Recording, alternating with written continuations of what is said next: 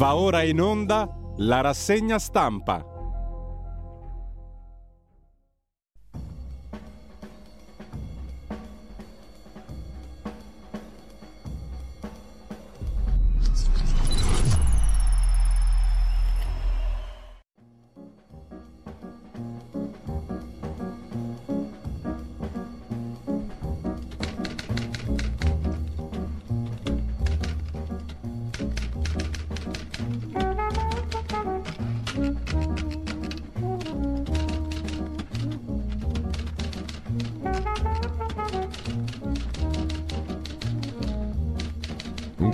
Buongiorno a tutte le ascoltatrici e a tutti gli ascoltatori da Giulio Cainarca. Ben trovati all'appuntamento con la rassegna stampa. È il 23 di marzo, sono le 7.32. Abbiamo ascoltato la voce di Giuseppe Ungaretti, anche Piero Sansonetti oggi sul riformista in prima pagina recupera una delle poesie sulla guerra del um, grande poeta italiano di Giuseppe Ungaretti. Ci sta, ci sta tutto, la voce mm, contro la guerra o sulla guerra non smette mai di essere la voce dell'uomo sostanzialmente, che pure la guerra la fa. In ogni caso, eh, radiolibertà.net, il sito della nostra radio dal quale partire sempre per tutto ciò che vi serve e serve anche a noi, il vostro sostegno anche, non smetto di chiedervelo senza perderci troppo tempo, peraltro. Se vi serve, se è utile sta radio, fateci un pensiero c'è la modalità per sostenerla. Andiamo al sodo, andiamo alla prima pagina dell'agenzia ANSA. Mosca sequestra un convoglio umanitario. Le forze russe entrano a Mariupol, la guerra in Ucraina. Il presidente Zelensky denuncia la manovra di Mosca poche ore dopo il suo discorso al Parlamento italiano, assicurando che l'Ucraina sta facendo di tutto per liberare la sua gente. Intanto i soldati di Putin, inclusi i separatisti del Donbass, sono entrati a Mariupol, riferisce una fonte della difesa americana, sottolineando che gli ucraini stanno lottando molto duramente per non far cadere la città nelle mani di Mosca. Tra poco parleremo invece di Odessa con il direttore dell'Odessa Journal Ugo Poletti che riesce più o meno a darci un focus eh, quotidiano dalla città di Odessa. C'è un articolo oggi sul Corriere della Sera un'intervista allo stesso Poletti sul quotidiano nazionale, giorno Nazione, Resto del Carlino e un lancio di agenzia Dire, tra le altre cose. Comunque l'avrete anche visto sicuramente in tv il direttore dell'Odessa Journal che tra poco sarà con noi. Stand Innovation per Zelensky, secondo titolo dell'ANSA in prima pagina, ieri in Parlamento un discorso di 12 minuti, Parlamento italiano. Accoglienza e aiuti, ha replicato il Premier Draghi, resistenza eroica, ha detto Draghi, contro la ferocia di Putin. L'Italia vuole l'Ucraina nell'Unione Europea. Polemica su alcuni parlamentari assenti e una bozza di risoluzione della maggioranza, il governo sia attore chiave, eccetera, eccetera. Eh, terzo titolo per Navalny, leader dell'opposizione russa, uno dei leader dell'opposizione russa, un oppositore a Putin, mettiamola così, condannato a nove anni. Putin ha paura della verità, dice. Navalny medesimo era accusato di appropriazione indebita e oltraggio alla corte.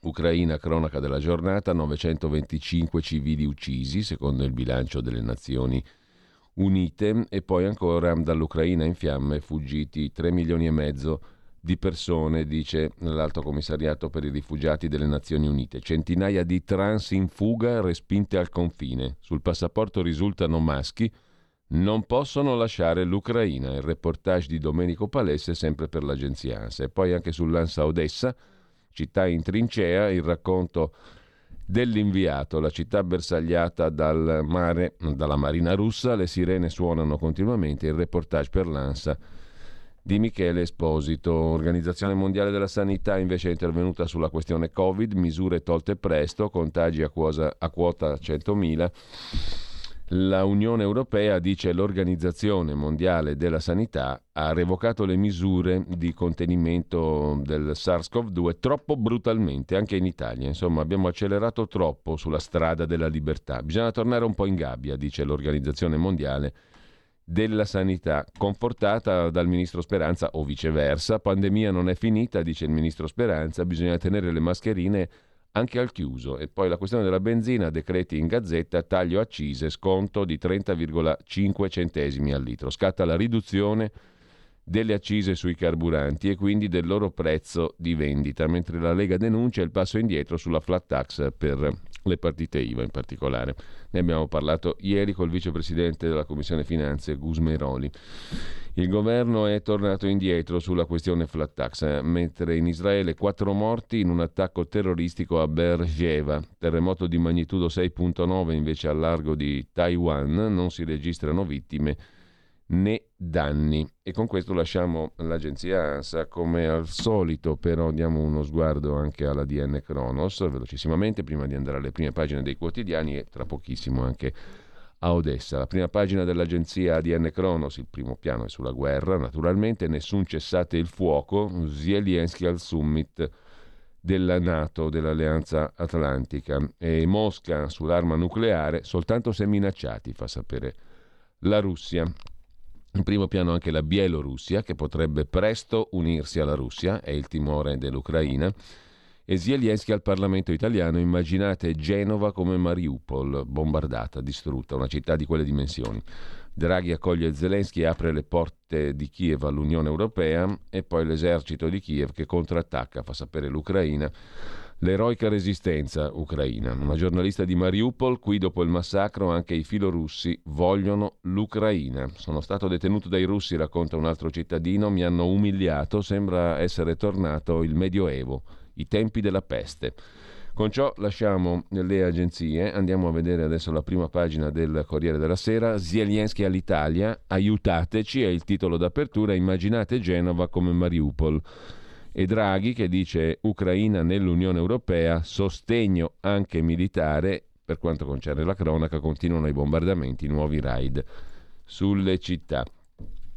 Primo piano sul Corriere della Sera gli onorevoli indifferenti, l'articolo è di Milena Gabanelli, i tanti che non c'erano, bisogna prendere una posizione, dice Milena Gabanelli sul Corriere, anzi scrive, e tanti parlamentari invece erano assenti. Quale messaggio vogliono mandare gli assenti agli elettori? Roberto Saviano si occupa di Masha Gessen, attivista LGBT plus Q in Russia. Masha Gessen ha descritto il potere criminale di Putin prima di tutti, lo incorona Roberto Saviano, o la incorona. Comunque, eh, in primo piano ancora sul Corriere della Sera un altro pezzo, come dire, di colore, chiamiamolo così, sugli assenti in Parlamento, l'aula, l'effetto Zelensky Riesci a vedere cosa fa Salvini? Sta battendo le mani. Pure lui? Pure lui. E Pillon? Il leghista Pillon è assente. C'era un motivo, Giampaolo Panza veniva in tribunetta col binocolo, adesso ci va Fabrizio Roncone. Si parva licet. Questo è il Corriere della Sera in prima pagina. Massimo Gramellini è stupito dalla violenza bestiale dei due ragazzini, tunisini ha sottolineato qualcuno, qualcun altro solo che erano minorenni, comunque i due che a Roma hanno fermato un ragazzetto come loro, coltello alla gola, l'hanno rapinato, l'hanno abusato sessualmente, sono andati a casa del ragazzetto, hanno abusato anche della madre, si sono fatti fare il toast, si sono divertiti un po', come fosse una cosa normalissima. E Don Massimo è scandalizzato da questa normalità alla arancia meccanica e oltre. Lasciamo la prima pagina del Corriere della Sera, andiamo a vedere anche Repubblica, la foto d'apertura di Repubblica è quella di Zelensky che parla ai parlamentari italiani, Parlamento in seduta comune con 300-350 assenti, l'Ucraina è Europa, dice Zelensky alle Camere, poi paragone con Genova distrutta come Mariupol. Per il Papa difenderci è legittimo, chiama in causa Zelensky il Papa col quale ha parlato poi. Draghi promette entrerete nell'Unione Europea. Petrocelli eh, chiede che il Movimento 5 Stelle esca dal governo, il presidente filo russo della Commissione Esteri del Senato, Mosca condanna Navalny a nove anni e minaccia l'uso del nucleare. Biden chiederà agli alleati di non comprare il petrolio russo e le borse si riprendono, scrive. Ancora Repubblica in prima pagina. Una voce dalla città martire sul Mar d'Azov. Nel teatro di Mariupol nessun superstitem. Letta che dice il leader di Kiev ha cambiato la storia, da noi ci sono troppi filorussi e questa è in sostanza la prima pagina di Repubblica. Dalla prima pagina di Repubblica adesso ci trasferiamo velocissimamente in quel di Odessa, dove dovrebbe essere collegato già, lo vedo con noi, il direttore dell'Odessa Journal. Ugo Poletti che ringrazio. Buongiorno. Eh, che ringrazio. Buongiorno direttore. Grazie a voi. Per il secondo giorno di fila riusciamo a sentirci e ti ringraziamo per questo. Stamani abbiamo visto qualche articolo uscito, c'è anche una tua intervista sul quotidiano nazionale, Giorno Nazione Resto del Carlino. c'è un pezzo su Odessa sul Corriere della Sera eh, e c'è anche un focus che ha fatto l'agenzia Dire con te proprio sulla questione dell'Ucraina e su una notizia. Eh, intanto io ti chiedo due cose velocissime, ovvero di mh, mm, darci in pillole le ultime notizie, mh, mm, l'aggiornamento proprio di cronaca eh, e poi magari riprendiamo qualcuno degli argomenti di cui hai parlato con, gli, eh, con i colleghi. Che è sì, successo breve, allora in queste ore? Ieri, ieri, sera, come già da due sere, vediamo droni russi sorvolare la città, accolti da un fuoco di contraerea non sono attacchi pericolosi perché non sono mm. droni d'attacco, sono droni da ricognizione, c'è stato anche però un lancio di un missile. Eh, c'è una ripresa di attività sui nostri cieli dopo quasi una settimana di quiete. Questo a significare che eh, siamo ancora un obiettivo nei, mh, accarezzato da, da, dall'esercito russo, ma nel, nella realtà l'esercito russo è fermo da 10 giorni alle nostre difese, quelle più esterne presso la città di Nikolaev. Quindi in questo momento, nonostante queste, queste intensificarsi di attività, ricordo anche ehm, l'altro ieri mattina una, mm. un avvicinarsi della flotta russa che ha bombardato il litorale e ha distrutto una casa, ma non ha fatto altri danni, diciamo, rilevanti Cosa vogliono dire questi attacchi? Secondo il mio modesto parere è una comunicazione lanciata soprattutto al mondo e al nemico, non tanto per demozarlizzarlo perché è molto difficile a questo punto della guerra, ma quasi per dire siamo ancora vivi, siamo ancora attivi, siamo ancora letali, non ci provocate, vi conviene secondo noi un comp- arrivare mm. a, una, a, un negoziato sì. più umile perché se vogliamo possiamo colpire la città quando vogliamo. Questo credo che sia il messaggio che vogliono lanciare. Tra l'altro, um, l'altra sera tu hai raccontato anche all'agenzia Dire, eh, l'autorità militare cittadina di Odessa ha diramato un comunicato di allerta per informazioni avute circa uno sbarco imminente della flotta russa, che poi non c'è stato, proprio forse in ragione del fatto che mh, la finalità non era quella di sbarcare, ma di dare un messaggio quel, del tipo che ci hai appena detto, probabilmente, no? Sì, sullo sbarco questa è un po' stata la, la, la, la, così, la notizia che hanno ripetuto con grande insistenza, perché tutto sommato quasi ogni persona dice siamo una città sul porto, con un porto, siamo una città aperta al mare, quindi per definizione vulnerabile. Mm. I russi hanno una flotta minacciosa, quindi è la cosa più facile sbarcare. In verità non è la cosa più facile perché per fare uno sbarco devi preparare un bel po' di truppe, i russi non ne hanno a disposizione, possono fare delle operazioni speciali limitate, ma non hanno le forze necessarie per eh, attaccare, prendere una, un, un, segmento di costa, difenderlo e cominciare a entrare nel territorio. Dovevano farlo prima, hai detto tu, no? Sì, eh, questa operazione idealmente, idealmente, si doveva, dovevano farla i primi 3-4 giorni quando la città ancora non si era preparata, non, si era, eh, non aveva consolidato le sue difese ma questo rientra in quello che abbiamo scoperto. Abbiamo scoperto che i russi avevano un piano di azione che prevedeva la sconfitta dell'Ucraina in pochissimi giorni. Loro sognavano di ripetere mm. l'operazione Crimea. L'operazione Crimea fu un'operazione militare esemplare da questo punto di vista perché nel giro di poche ore presero il controllo del territorio, ma erano molto meglio preparati, era più piccola da conquistare, c'era un consenso sociale molto più elevato, quindi hanno trovato veramente poca resistenza. Sull'Ucraina ho sbagliato tutto e se mm. loro pensavano di conquistarla in cinque giorni, probabilmente si aspettavano di entrare a Odessa con la banda militare e facendo una parata, non combattendo. C'è un altro aspetto che mh, mm, voglio sottolineare mh, mm, dalle conversazioni che tu hai avuto con i diversi organi di stampa mh, e con i colleghi che citavo prima, ovvero che mi ha colpito da osservatore esterno, tu sottolinei che la popolazione locale è una popolazione che sta vivendo questo periodo con una grande freddezza, che non vuol dire assenza di partecipazione, ma vuol dire mm. appunto forse abitudine a guerre, carestie, saccheggi e stragi, con freddezza e distacco che non significa appunto mh, mm, allontananza dal, da, dalla, dalla, considerazione del problema reale, però anche capacità di ironizzare, cioè di staccarsi e di continuare, tra virgolette, una vita normale. No? Questo mm. mi ha molto colpito, ha colpito anche te, credo, da italiano, da milanese. Sì, perché allora per freddezza non voglio intendere apatia, eh, assolutamente, appunto. questo è un popolo che ha grandi emozioni, emozioni molto forti, emozioni che vedo anche nella mia, fami- nella mia vita familiare, perché comunque io ho una compagna che è, che è ucraina e vedo anche le sue reazioni. Ma il discorso è questo, non danno in escandescenze, non si disperano per strada come probabilmente farebbe un altro popolo disabituato a guerre, disabituato a oppressione. Eh, quindi c'è soprattutto una compostezza, un uh, sangue freddo che non è distacco, che significa non ci spaventiamo, questo è il messaggio, cioè è un popolo che non si spaventa, è un popolo che di fronte alla minaccia ha fatto con tranquillità la sua spesa al mercato, ha fatto un po' di battute e poi si sono messi in coda agli uffici di reclutamento per dire respingiamo l'invasore. Questa è la compostezza che mi ha colpito e che trovo molto, molto, molto affascinante da un certo punto di vista. Altra cosa, quanta Italia c'è a Odessa? Mm, per prenderla un po' più sulla larga, ma è una cosa che tu hai sottolineato, intanto stiamo facendo vedere anche la tua testata di Odessa Journal che si occupa molto di questo e ne parli anche con eh, l'agenzia Dire, no? Mm, c'è un teatro dell'opera bellissimo tra l'altro e molto italiano, come tante altre cose a Odessa. Sì, ci sono due Italie, c'è l'Italia del passato che era molto forte eh, perché c'era una comunità italiana molto nutrita, molto attiva, è una comunità che si sentiva anche una leader morale della città, perché era una comunità ricca di imprenditori, ma anche, era anche la comunità che invitava da, dall'Italia artisti, cantanti, musicisti, quindi una ricchezza culturale di cui il Teatro dell'Opera è l'emblema. Ancora oggi il Teatro dell'Opera di Odessa ha un repertorio maggioritariamente italiano, eppure ci sono le opere in russo, ci sono gli artisti i musicisti, i compositori russi, ma gli italiani sono prevalenti ancora in questo teatro.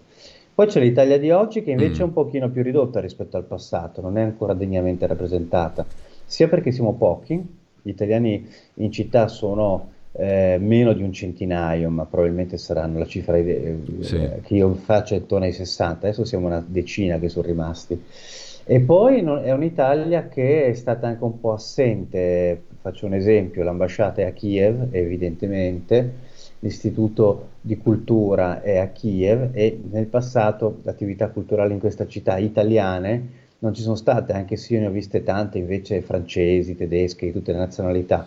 La buona notizia è che la società Dante Alighieri, che è la nostra, è, la, è, la, è l'istituzione portabandiera della lingua e della cultura italiana nel mondo, ha inaugurato un progetto su Odessa. Io ho avuto l'onore e il piacere di incontrare il segretario generale Alessandro Masi che è venuto a Odessa l'anno scorso, eh, verso era l'autunno, e eh, c'è il progetto di rilanciare l'Italia attraverso un istituto culturale, questo sarà il segnale più bello del dopoguerra per ricominciare dalla cultura. Tra l'altro forse non tutti sanno che, e lo ricorda il giorno, il quotidiano nazionale che pure ti intervista oggi, come dicevo, ehm, O Sole Mio fu ispirata a Odessa e non al cielo di Napoli, no? Eh, e, e, la scalinata Potiomkin, che tutti ricordiamo per le due versioni cinematografiche, quella più da colti mm. e quella più popolare di Fantozzi, fu progettata da un architetto sardo, mm? eh, tra le altre esatto, cose. Mm. Esatto, Francesco Boffo che ha fatto tante cose in città, non soltanto la scalinata, ma quello è il suo capolavoro. E, mm, che tutti ricordiamo per la celebre sequenza cinematografica del film, certo, del film certo. di Sergei Eisenstein. Eh, tra l'altro, a proposito del giorno, il giorno oggi incornicia la chiacchierata con te del collega Antonio Del Prete con questo titolo: A Odessa tifavano per i russi ora sono tutti patrioti ucraini. Ehm, ti chiedo un breve commento su questo riassunto estremo, eh, tenendo in considerazione il fatto che anche parlando con te abbiamo capito che Odessa in realtà ha una stratificazione storico-culturale che la renderebbe una città veramente cosmopolita, no? um, e quindi in grado forse di rappresentare un bastione alla guerra straordinario. Poi la guerra in realtà forse probabilmente semplifica tutto, cioè siamo all'ABC, ci sono le bombe, eh, ci sono le armi e quindi tutti questi bei discorsi sul cosmopolitismo suonano un po' come accademici e intellettualistici. Però è vero che questa città ha vissuto una storia tale che è un crogiolo mh, di vicende ideologiche, politiche, culturali straordinarie, no? Sì, basterebbero due dati. Fino alla prima guerra mondiale, che poi ha aperto le porte alla rivoluzione d'ottobre, alla, all'Unione Sovietica, quindi lì la storia cambia, ma fino a quel momento la città di Odessa era per più della metà rappresentata da nazionalità straniere, non da russi. Mm. E eh, la città era, era praticamente la capitale dei giornali nell'impero russo che pubblicava 200, più di 200 edizioni di giornali diversi, ma in tutte le lingue. Cioè c'era un pubblico che poteva leggere tranquillamente dal russo all'italiano, al greco, al polacco, al, allo yiddish, perché poi naturalmente sì. c'era la, la quota ebrea che era notevole. Quindi questa possiamo considerarla una città che a tutti gli effetti eh, si può prendere il titolo di capitale europea dell'Ucraina, quindi la sua diversità è una ricchezza, unita al fatto che col porto delle relazioni internazionali formidabili. Ecco, questa è Odessa. Mm. Odessa poi, per citare questo mm, diciamo, dualismo eh, russofonico sì. fo- e, e inizialmente filorusso, era ancora una città che prima del Donbass si può dire che il 50% aveva ancora delle simpatie forti per, per Mosca, ma non tanto per Mr. Putin, che ha estimatori mm. anche in Italia, lo sappiamo bene, quanto per soprattutto legami parentali, sentimentali, eh, quindi più, più, nostalgici anche, teniamo presente che comunque sono molti gli anziani che hanno una, una, una nostalgia dell'Unione Sovietica. Quindi era una città che poteva vantare, secondo me, un 50% di persone che sentivano ancora la fascinazione per la Russia. Bene, Putin ha cambiato questo, questo pensiero, ha cambiato tutto il paese sotto questo profilo.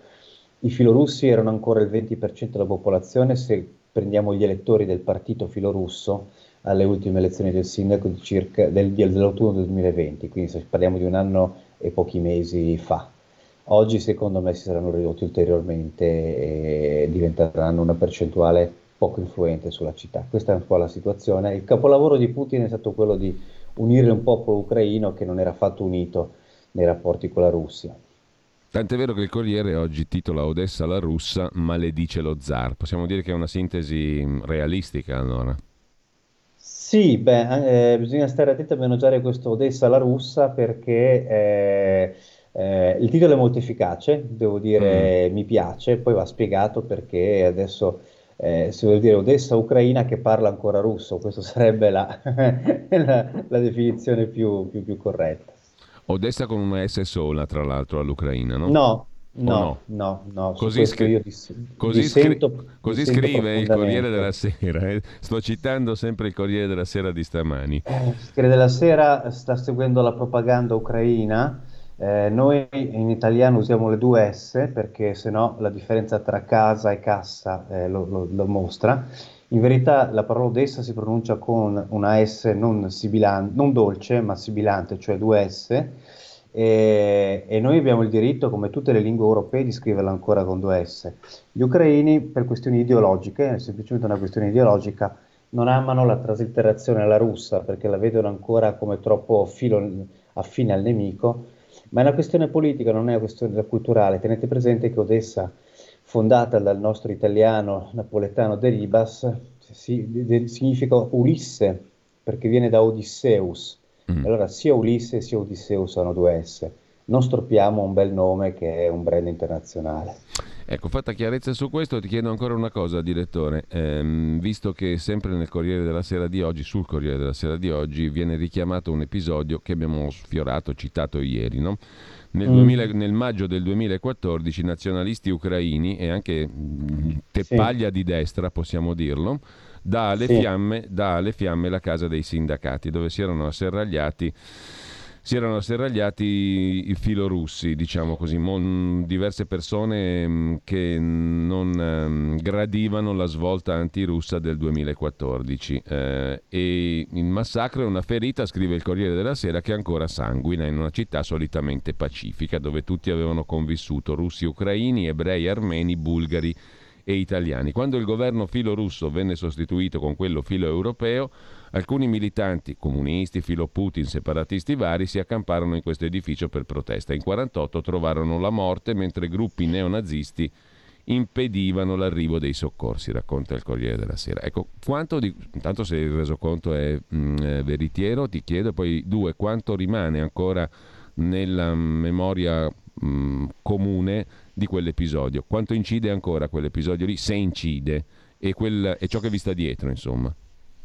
Allora, eh, riguardo all'incidenza, secondo me non incide più, è sicuramente una vergogna della città, è un episodio che non si ricorda molto volentieri, è un episodio su cui riun- non vogliono fare indagini perché non è mai stata fatta una commissione d'inchiesta, ormai esatto. è, stata, è stata inaugurata ma è stata anche in qualche modo insabbiata.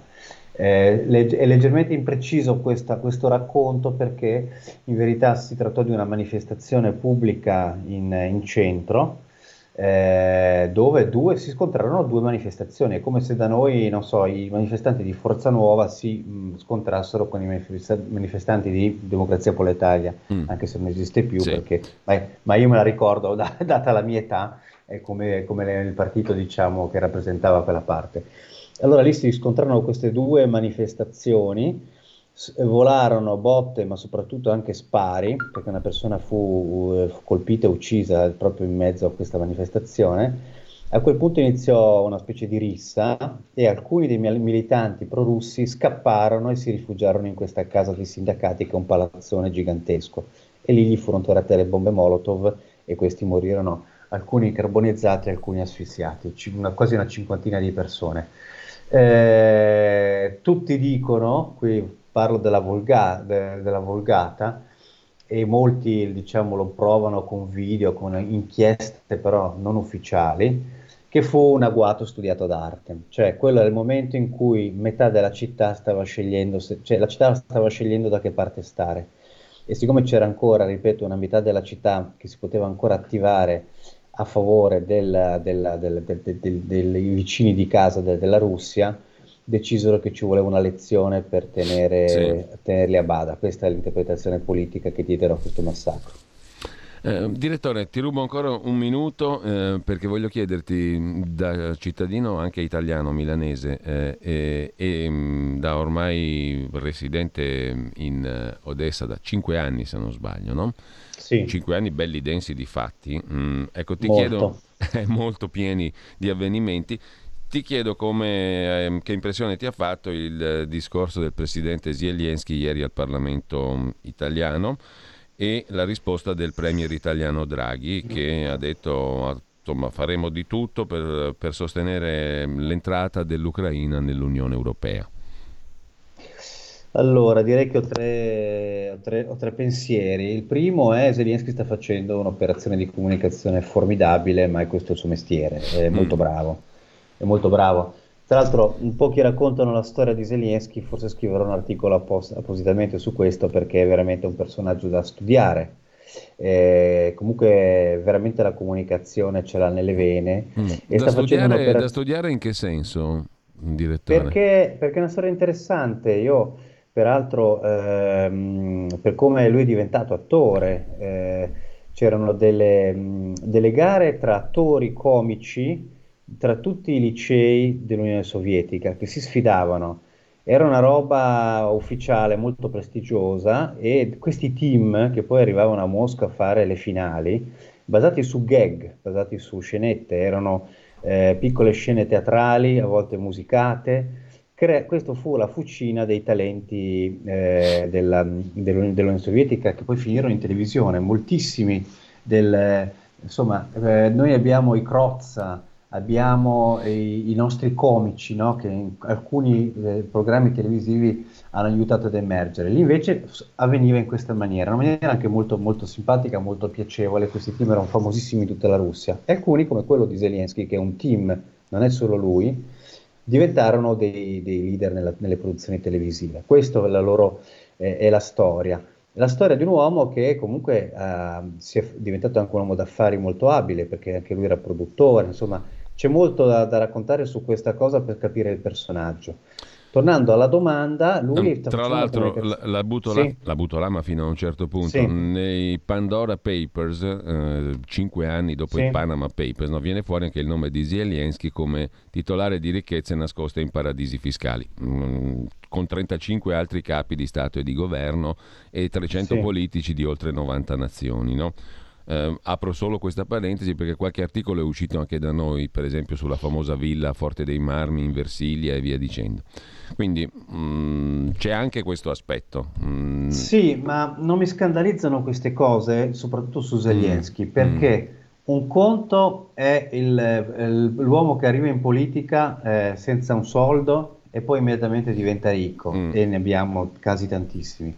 Però bisogna dire che Zelensky, a onore del vero, era un uomo d'affari di successo, Già prima. ha venduto i programmi televisivi in tutta la Russia, mm. poi perché lui tra l'altro, questo nessuno lo dice, ma allora lo diciamo qua in questa radio, giusto per voi, eh, Zelensky ha prodotto tutti i suoi programmi televisivi in russo, quindi lui si è presentato quando è diventato presidente eh, dell'Ucraina come un uomo che aveva molte relazioni econ- di affari con, con il mondo televisivo russo e questa cosa qua non scandalizzava nessuno a quel tempo. Per cui eh, questo è anche un aspetto molto interessante. Il presidente Zelensky eh, diventa presidente senza essere aiutato dagli americani, perché il candidato degli americani era il suo sfidante, era Poroshenko, eh, con profonde relazioni col mondo degli affari russo e con una, una carriera d'affari per cui io mh, posso dire, senza tema di, di sbagliarmi, che eh, le sue ricchezze se le ha già fatte prima di diventare presidente. Sì, sì. Questo lo rende interessante. Riguardo al discorso, lo trovo molto efficace come tutti i discorsi che sta facendo i parlamenti, sì. cioè fate finta di essere nei nostri panni, immaginatevi le città bombardate, lì ha fatto il, il parallelo tra Mariupol e, e, Genova, secondo me il presidente Draghi è il protagonista, presidente del Consiglio, italiano di un cambio di politica, abbiamo fatto una sterzata perché noi siamo sempre stati un paese filorusso, questo va detto, ma non per, per, per, per Salvini o qualche esponente politico. L'Italia ha sempre avuto un, da storicamente una simpatia e delle, delle, dei rapporti d'affari molto più intensi con la Russia. Sì. Oggi siamo, siamo entrati siamo dall'altra parte della barricata per finire l'ingresso all'Unione Europea Devo dire la verità, pur essendo uno che ha scritto un libro sull'Europa, quindi conosco sì. piuttosto bene il sistema europeo, però ehm, sono sospettoso verso questi ingressi sulla, sull'onda dell'emotività.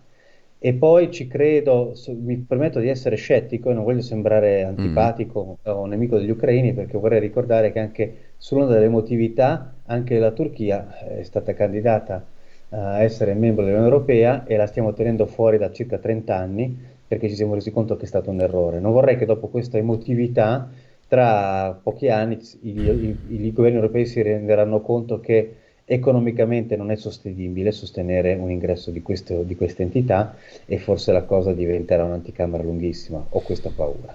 Allora, direttore, ehm, io ti ringrazio per questa nostra conversazione. Poi, se domani riusciamo a sentirci, e per me sarebbe un grandissimo piacere, direttore, magari mm. ampliamo il discorso partendo proprio da questa ultima tua osservazione, perché mi piacerebbe anche capire come risuonano presso mm, i ceti produttivi, le persone comuni, i cittadini ucraini queste due parole, Nato e Unione Europea. Al di là del racconto molto spesso ideologicamente mirato che viene fatto dagli organi di stampa principali, no? anche qui da noi. Mi piacerebbe capire cosa significano per i cittadini Unione Europea e Nato, no? perché il Presidente del Consiglio Draghi ha preso una posizione politica, come dicevamo, molto forte in questa direzione. Bisogna capire se dall'altra parte questo significa qualcosa veramente oppure, come dici tu, insomma è un po' una butade, hm? un'esagerazione. Eh, magari un pochino, un pochino, enfatica del momento, giustificabile, comprensibile, eccetera, eccetera, sulla scorta dell'intervento in Parlamento del presidente ucraino. Comunque, ehm, io ringrazio Ugo Poletti, direttore dell'Odessa Journal. Ehm, allora Grazie ci risentiamo domani, se sei d'accordo, se puoi. Eh.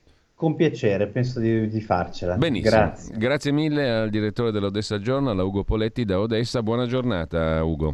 Buona giornata. Da oggi la tua radio è ascoltabile anche con la televisione in digitale. Sul telecomando della televisione digitale o del tuo ricevitore digitale puoi scegliere se vedere la TV o ascoltare la radio. Risintonizza i canali radio e troverai anche Radio Libertà, canale 252. La tua radio.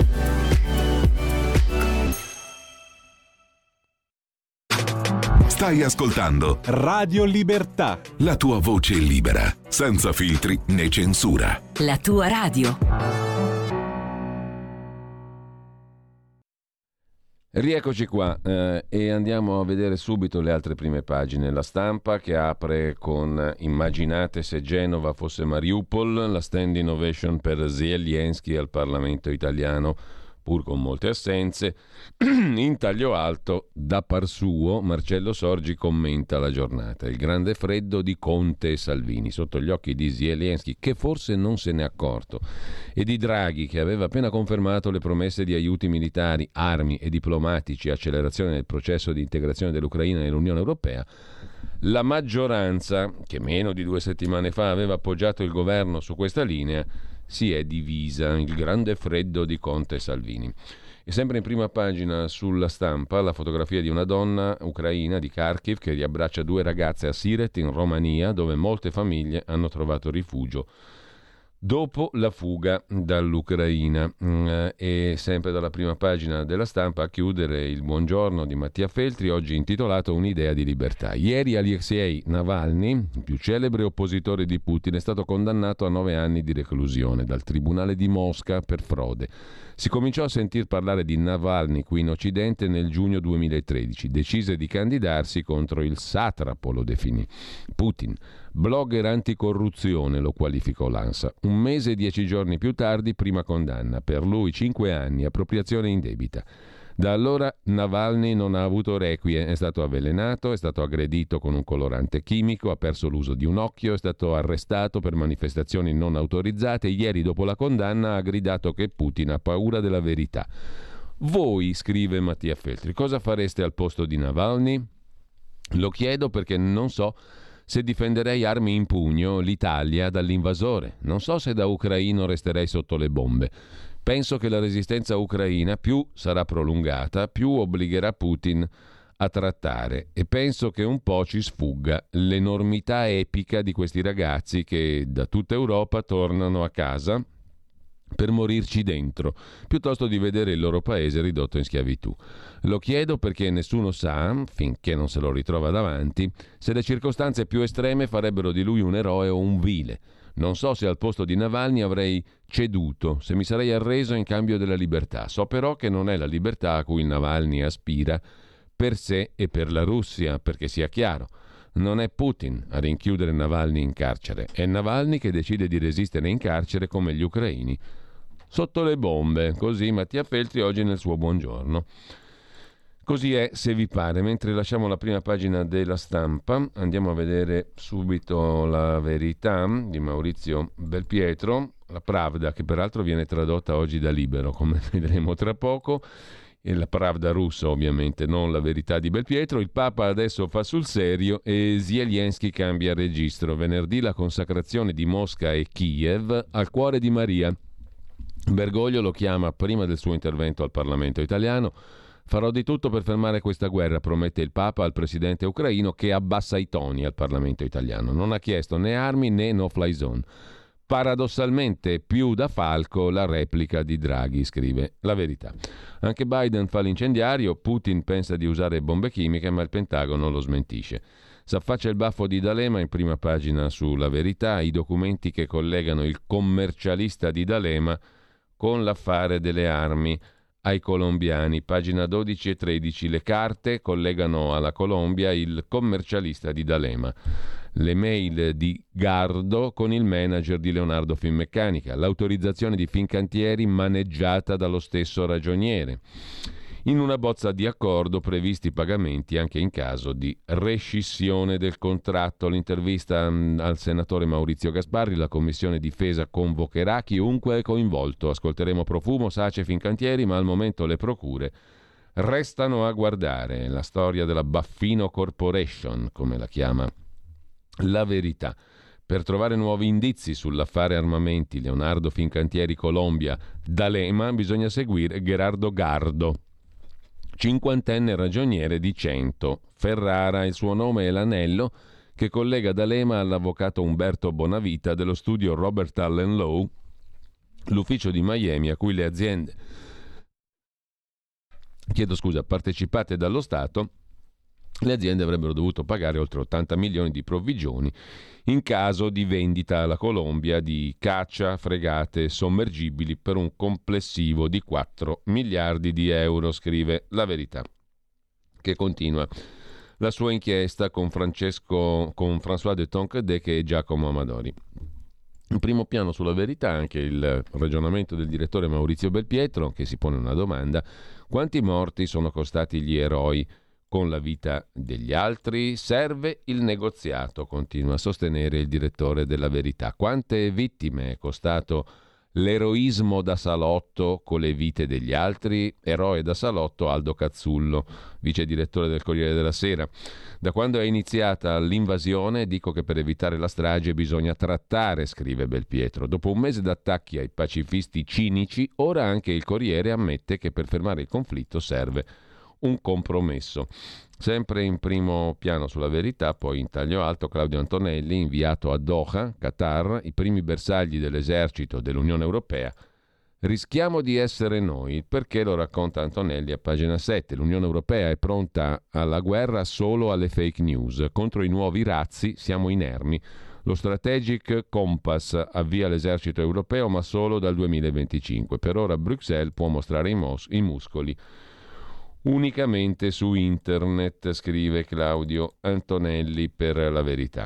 Conte confessa, ci ha mentito sul Covid, lo sottolinea Francesco Borgonovo, dopo due anni per difendersi dalle accuse sulla spedizione russa gli scappa la verità. Non è vero, come aveva proclamato, che l'Italia era prontissima, non avevamo mascherine e ventilatori e neanche un protocollo.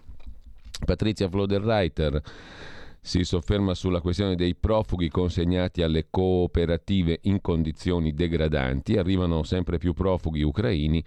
L'Italia li affida a cooperative che li ospitano in strutture fatiscenti. A Torino mamme e bimbi stipati nel degrado. Il console protesta. La trasmissione Fuori dal coro ha ieri mostrato le condizioni in cui versa Villa Spica di Dolo in Veneto. Troppo sporco, i profughi se ne vanno. Maddalena Guiotto, ancora in prima pagina sulla verità, mm, eh, si occupa invece dei medici sospesi, vogliono sostituirli con quelli in fuga dall'Ucraina. I sanitari scappati dalla guerra potranno esercitare la professione in Italia, ma è caos sui requisiti.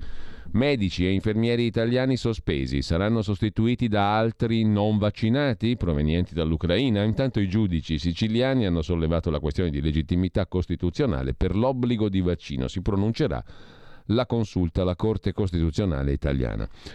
Paolo Del Debbio, cornuti e mazziati, viva le sanzioni, ma c'è chi continua a fare soldi con i russi, scrive Del Debbio in prima pagina sulla verità. A chiudere, il pezzo di Matteo Ghisalberti su Emmanuel Macron, che finisce in trappola, per tenere buona la Corsica, ha fatto scatenare i bretoni. Fiammate indipendentiste in Francia, insomma, potrebbe trasformarsi in un boomerang in campagna elettorale l'apertura di Macron a concedere più autonomia alla Corsica dopo i recenti disordini.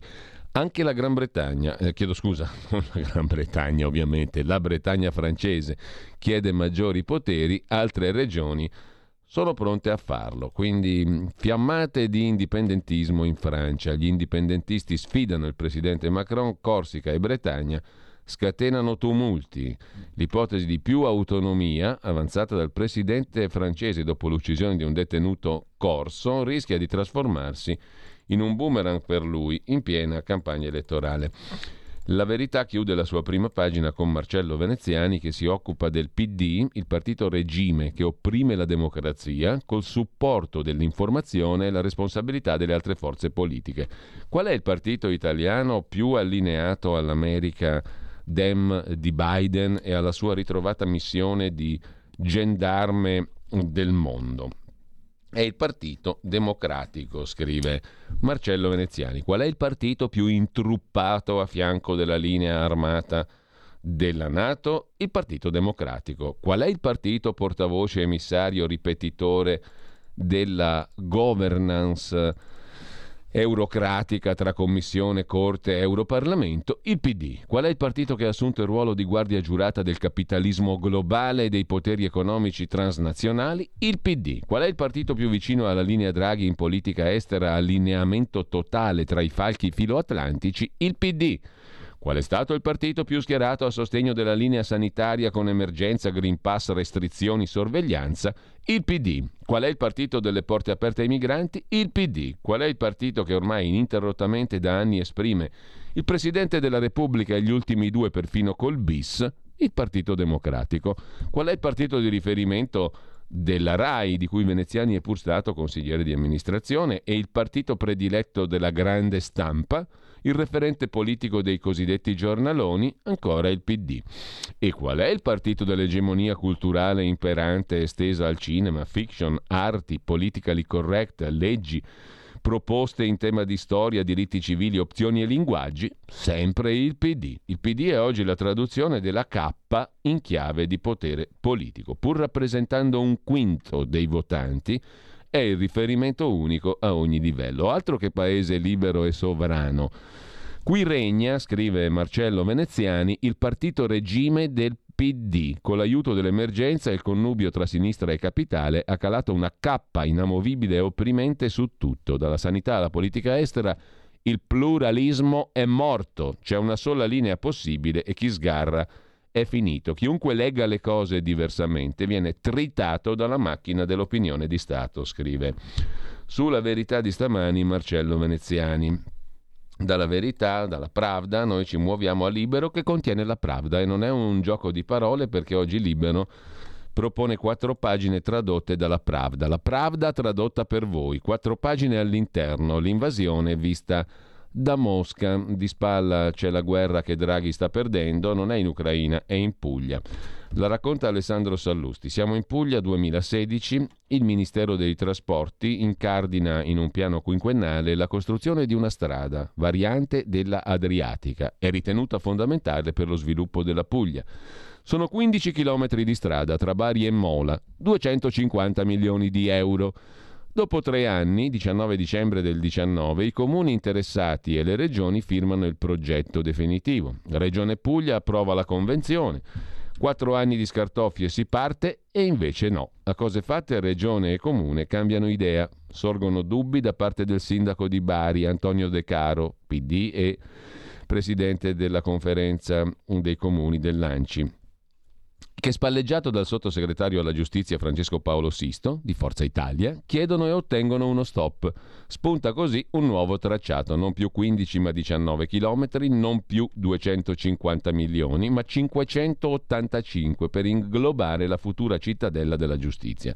Il costo a chilometro passa da 16 a 30 milioni il che farebbe svanire completamente l'utilità economica dell'opera. Questa storia è esemplare di ciò che accade in Italia, è la guerra che anche Draghi sta perdendo. Questa è la guerra che Draghi sta perdendo. Sottolinea Sallusti, mentre Zielienski ci parla e la politica si spacca, titola Libero in apertura il titolo principale. Appello agli italiani, un deputato su tre diserta l'intervento, il Premier vuole Kiev nell'Unione Europea, questo lo vuole Draghi ed è scontro sui profughi. Poi il caro energia, caos edilizia, senza sostegni, stop ai cantieri, se ne occupa pagina 9 Sandro Iacometti. I costruttori eh, promettono, anzi minacciano, di fermare i cantieri. Salta il taglio alle penali per le imprese in crisi che chiedono una proroga dei lavori. Così dice l'Associazione dei costruttori, lancia il PNRR è a rischio lite con Palazzo Chigi dopo il caro materiali. E eh, sempre dalla prima pagina di Libero i TG oscurano Giorgia Meloni, sottolinea Pietro Senaldi eh, e a chiudere la lotta di Fedez operato al San Raffaele. Dopo che Feltri gli ha scritto, Libero si è preso a cuore. Mentre lasciamo Libero e andiamo a vedere anche la prima pagina del Tempo di Roma, il tempo apre con Draghi che scherza con la guerra. Il Premier alza i toni sulla crisi ucraina. Dobbiamo rispondere fornendo aiuti militari, ha detto il presidente Draghi. Zelensky più cauto di Draghi, più equilibrato di lui col Parlamento, ma avverte noi cancello per l'Europa, perché se entrano in Ucraina i russi arrivano in Europa, ha detto Zelensky. Il Papa chiama Zelensky che lo invita a una mediazione. Agli oligarchi russi abbiamo fatto terra bruciata solo noi, altro che fronte comune europeo. E poi la benzina da oggi scende, ma sarà solo per un mese. Il blef delle accise sul carburante. A pagina 3 partono gli sconti di benzina e diesel, ma dureranno 10 giorni in meno. Il taglio delle accise è in vigore, ma per 30 giorni anziché per 40, sottolinea il tempo di Roma. Dal tempo andiamo a dare un'occhiata rapida anche al mattino di Napoli, qui c'è un'altra notizia diversa da quella della um, guerra che riguarda la Camorra e l'attentato alla CGL. Il raid compiuto l'altra notte nella sede Filcams CGL di Piazza Garibaldi a Napoli. C'è la mano della Camorra, dice Federico Cafiero De Rao, che ha lasciato da poco l'incarico di procuratore nazionale antimafia. Con il mattino fa un'analisi del raid nella sede del sindacato, il procuratore uscente ricordando che solo poche ore prima Napoli aveva ospitato la grande marcia contro le mafie promossa dall'Associazione Libera di Don Ciotti. Eh, lasciamo il mattino, andiamo a vedere il giorno, il quotidiano nazionale, la nazione e il resto del Carlino.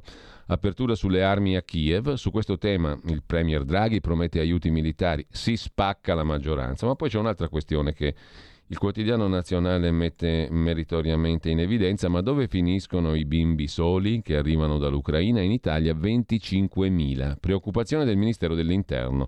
Non solo bimbi uccisi dalle bombe, le vittime della sanguinosa invasione russa dell'Ucraina sono anche i bimbi costretti a fuggire dal paese. Dove finiscono? Ieri il ministro Lamorgese ha chiesto attenzione sui piccoli profughi che arrivano in Italia. Si rischia di metterli in pericolo. Intanto gli ucraini denunciano che quasi 2400 bambini sarebbero stati portati via illegalmente in Russia dai separatisti del Donbass. Per quanto concerne invece quelli che arrivano in Italia, i minori non accompagnati, è il ministro dell'interno, che insomma dovrebbe anche vigilare, che lancia invece l'allarme. Sono in pericolo, dice la ministra Lamorgese. Massima attenzione sui minori non accompagnati che arrivano dall'Ucraina. Preoccupazione che ho condiviso col console ucraino, serve la garanzia che non vadano dispersi, i nostri prefetti saranno in prima linea, dice la ministra Lamorgese, lanciando l'allarme sui minori non accompagnati che arrivano dall'Ucraina in Italia. Potrebbero essere vittime di tratta di bambini, dispersione, adescamento, prostituzione minorile. Scappi dalla guerra e mh, mm, fai quella fine qui in Italia? La ministra ovviamente lo dice in tono pacato. Ci vuole la garanzia, ha detto la Morgese, che i minori non accompagnati ucraini non si disperdano sul territorio italiano. Non dobbiamo correre il rischio di creare sistemi di welfare alternativo. È importante seguire il loro percorso che coinvolga anche il Tribunale dei minorenni. Bisogna accendere un faro, su questo occorre una cautela maggiore. L'Italia si è dimostrata accogliente, ma questo spontaneismo deve essere riportato all'ordine, all'unità, al coordinamento generale, altrimenti si rischia di non avere una situazione chiara sul territorio. Conclude la Lamorgese che non risulta essere una persona di passaggio in un bar della Repubblica Italiana, bensì il ministro dell'Interno. Ipse Dixit. I dati del Viminale indicano 61.493 profughi ucraini entrati in Italia dall'inizio della guerra ad oggi, da un mese insomma, neanche a questa parte. 31.500 donne, 5.400 uomini, 24.591 minori. Una crisi umanitaria senza precedenti, i bambini sono i più vulnerabili lascia veramente, mm, direi, tra l'inquietati e lo stupefatti quello che mm, il ministro dell'interno viene a dirci. Speriamo bene, soprattutto per questi bambini. Che dire, mm, terrificante. Mm, comunque lasciamo il quotidiano nazionale eh, con questa tra- tragica prima pagina e andiamo a vedere il giornale di Augusto Minzolini, il quotidiano di Berlusconi. Paolo apre con lo schiaffo di Draghi a Putin, Italia in prima linea. Dopo il discorso di Zelensky, il premier Draghi rilancia Ucraina nell'Unione Europea e armi. Il caso dei banchi vuoti dei grillini, l'allarme degli Stati Uniti sull'atomica, eccetera. L'analisi del sociologo dell'Università Cattolica Fausto Colombo sulla comunicazione di Zelensky, richieste chiare, l'empatia, perciò conquista il leader coraggioso che accetta il rischio di essere scomodo con la resistenza a oltranza, sottolinea Roberto Fabbri, sempre sul giornale. Parla anche il cardinale Angelo Bagnasco, Monsignor Bagnasco, cardinale di Genova. Ricordare Genova sotto le bombe scuote la nostra memoria. E poi ancora in primo piano la questione della benzina. Partono gli sconti, ma sui prezzi si scatena il caos, pensavo di trovare ovunque i prezzi ribassati e invece no. È andato così il primo giorno di taglio delle accise sui carburanti, una caccia al tesoro per il consumatore. Intanto Elisabetta è in carrozzina, la regina d'Inghilterra, il regno è sotto shock. Eh, e la regina Elisabetta II sarebbe sulla sedia a rotelle, racconta Tony Damascelli.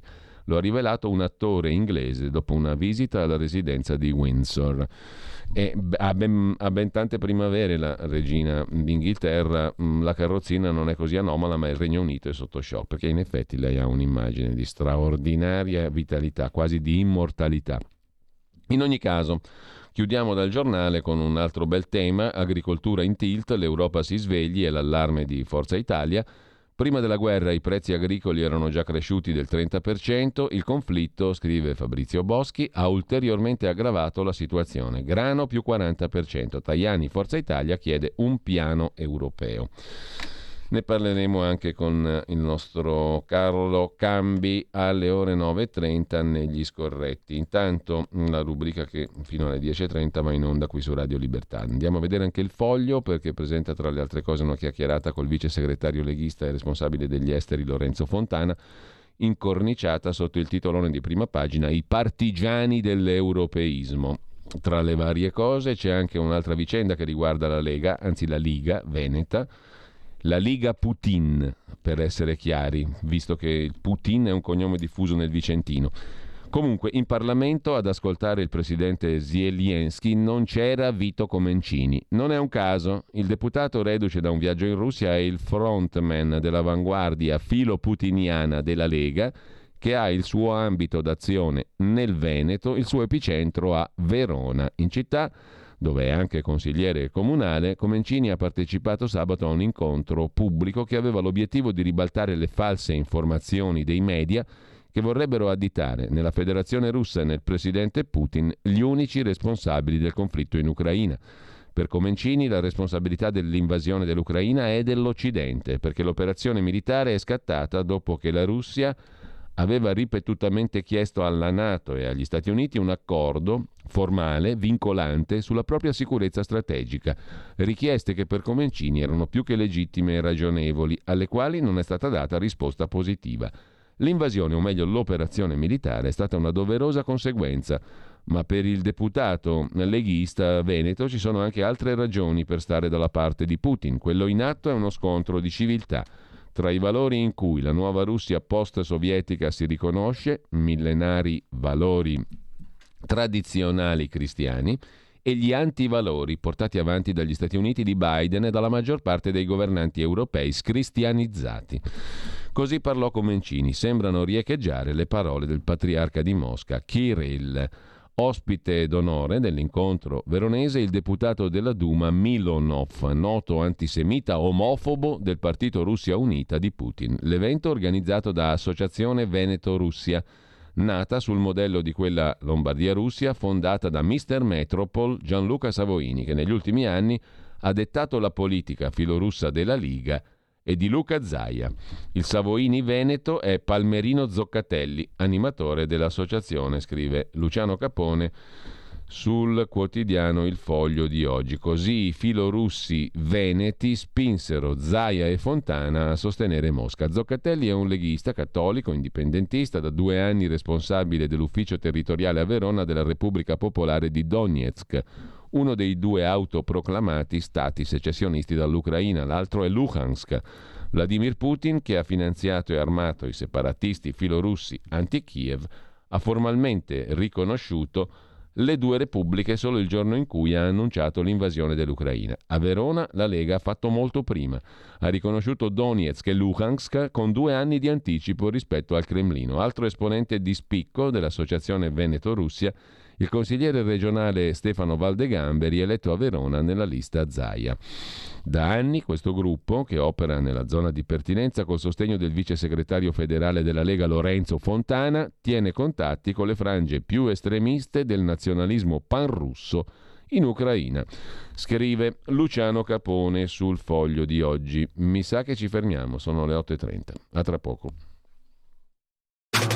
Stai ascoltando Radio Libertà. La tua voce libera, senza filtri né censura. La tua radio.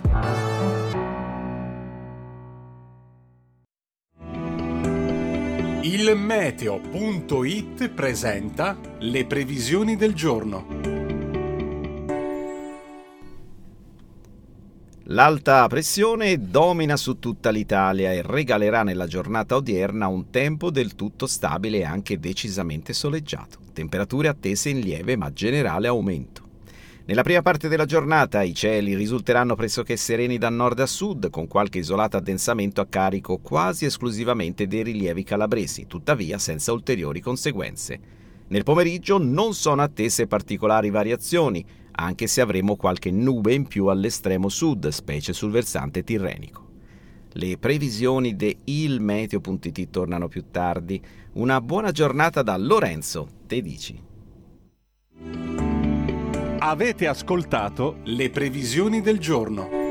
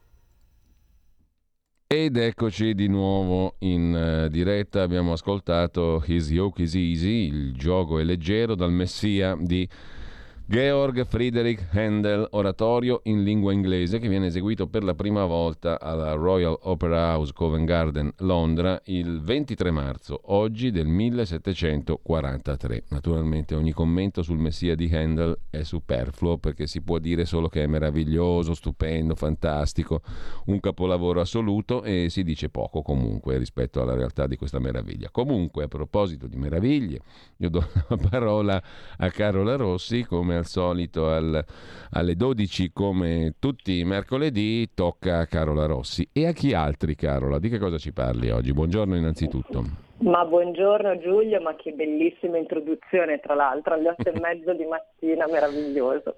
Eh beh, allora, tu parli della musica oggi... o delle mielose parole che ho usato delle, nei tuoi delle confronti? Delle tue mielose parole che tra l'altro si addicono perfettamente all'ospite di oggi, delle 12, perché oggi alle 12 saremo in compagnia di Andrea Rullo di Aperol Apicoltura. Eh, hai capito racconterà... perché? Hai capito perché eh? stillavo miele? Ma infatti, infatti, proprio perfetto, che ci racconterà la sua storia professionale che è molto particolare perché Andrea è un ragazzo poco più che trentenne eh, che aveva un lavoro molto ben avviato qui nel Bresciano, lavorava in una grande azienda, a un certo punto decide di fare un cambio vita radicale, di inseguire una, sua passione, un suo sogno, di ritornare in un paesino in Calabria che è il suo paesino di origine e di diventare appunto apicoltore. Quindi insieme ad Andrea eh, vedremo oggi proprio anche il perché di questa scelta e soprattutto quali sono stati anche i passi che l'hanno portato poi a eh, mettere in piedi esattamente quello, quello, che ha. Quindi una bella storia diciamo di amore eh, nei confronti della propria terra, di mh, ritorno anche alle origini, che devo dire che è un filone che soprattutto eh, tra i giovani sta andando parecchio in questo periodo e quindi vedremo anche con Andrea come fare. Alle 12.30 invece torna l'appuntamento con la nostra Carla De Bernardi, la, la, nostra Meneghina. Quindi in compagnia di Carla faremo un altro viaggio alla scoperta di un momento particolare della, della città di Milano. Oggi in particolare, visto che siamo nel mese di marzo, parleremo del cosiddetto Tredesin de Mars. Mi scuso per i milanesi doc per la mia pessima pronuncia. È una storia bellissima, è una storia, cioè, tra l'altro in, storia, esatto, in, Porta Romana c'era l'altra settimana la, la, fiera proprio di quartiere sul Tredesin de Mars. Esatto, esatto, esatto. E quindi insomma insieme a Carla vedremo un po' l'origine di questa festa tradizionale milanese nata proprio eh, per celebrare anche insomma e commemorare la, l'avvento del cristianesimo. Mm, e che ha a che fare con i Celti e con i cristiani. Ha a che fare con i Celti esatto. e con i cristiani. Poi si scoprirà tutto esatto. dopo, eh? quindi suspense. Eh, Carla ci dirà tutto, quindi non svegliamo troppo. Quindi insomma vi aspettiamo alle 12 per un doppio appuntamento tra presente e passato, mi viene da dire, quindi Bene. vi aspettiamo. Ottimamente, grazie a Carola Rossi, l'appuntamento è alle 12, peraltro c'è una mattinata super eh, questa mattina qui a Radio Libertà alle 9.30 e da, da lì alle 10.30 con Carlo Cambi, nella rubrica Gli Scorretti parleremo di tanti argomenti e poi c'è una super puntata di Oltre la pagina curata da Pierluigi Pellegrin. Con Arnaldo Ferrari Nasi, sociologo, presidente di analisi politica, un sondaggio sulla questione dell'esercito, delle armi.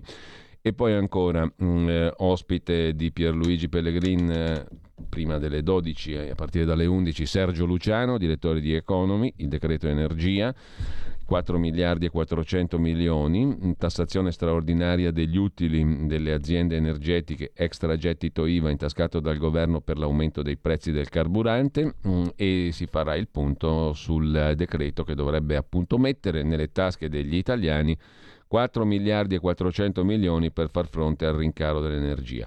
Ma non è finita qui perché sempre nella rubrica di stamani, oltre la pagina alle 11.35, ci sarà una conversazione quanto mai interessante con Giuseppe Liturri del quotidiano La Verità sul decreto energia che lascia enormi perplessità per le circostanze nelle quali viene attuato, con tanti dubbi che ehm, aumentano circa il fatto che si vada veramente a colpire gli extra profitti delle aziende energetiche. Insomma, un decreto energia che ha parecchi limiti, parecchie ombre e se ne parlerà stamani in questa super puntata di Oltre la pagina condotta da Pierluigi Pellegrin. Comunque, detto questo, poi naturalmente il nostro palinsesto prosegue con il funambolico Sammy Varin alle ore 13 fino alle 15, la rubrica di politica estera di Stefano Graziosi dalle 15 alle 16, comeback, l'area di servizio dilatata di Marco Castelli dalle 16 alle 18 e Zoom dalle 18 alle 20, la rubrica curata da Antonino Danna che tra le altre cose andiamo subito mm, a vederlo, eccolo qua, lo recuperiamo il menu di questa sera, nello scavo corrispondente da Avvenire dall'Ucraina, mm, situazione ucraina e possibili sviluppi e poi Paola D'Amico, amica degli animali, tempo di rondini, tempo di primavera e tante altre cose. Comunque, fatta questo breve excursus, torniamo al foglio di oggi mh, mm, e mh, mm, all'articolo di Luciano Capone sui filorussi veneti che spinsero Zaia e, e, Fontana, inteso come Lorenzo Fontana, a sostenere Mosca. L'associazione Veneto-Russia, consigliere regionale Valdegamberi è un altro esponente di spicco di questa associazione, scrive il foglio. Questo gruppo da anni tiene i contatti con le frange del nazionalismo pan-russo in Ucraina. Nel 2014, dopo la rivoluzione di Euromaidan, in una conferenza organizzata da Zoccatelli per denunciare i crimini del governo antirusso ucraino, venne invitato Oleg Tsariev, politico filorusso vicino all'ex presidente ucraino deposto Yanukovych. Tsariev all'epoca era nella lista delle personalità sanzionate dall'Unione Europea, in quanto autoproclamato leader di Novorossia, la federazione delle repubbliche separatiste di Donetsk e Lugansk.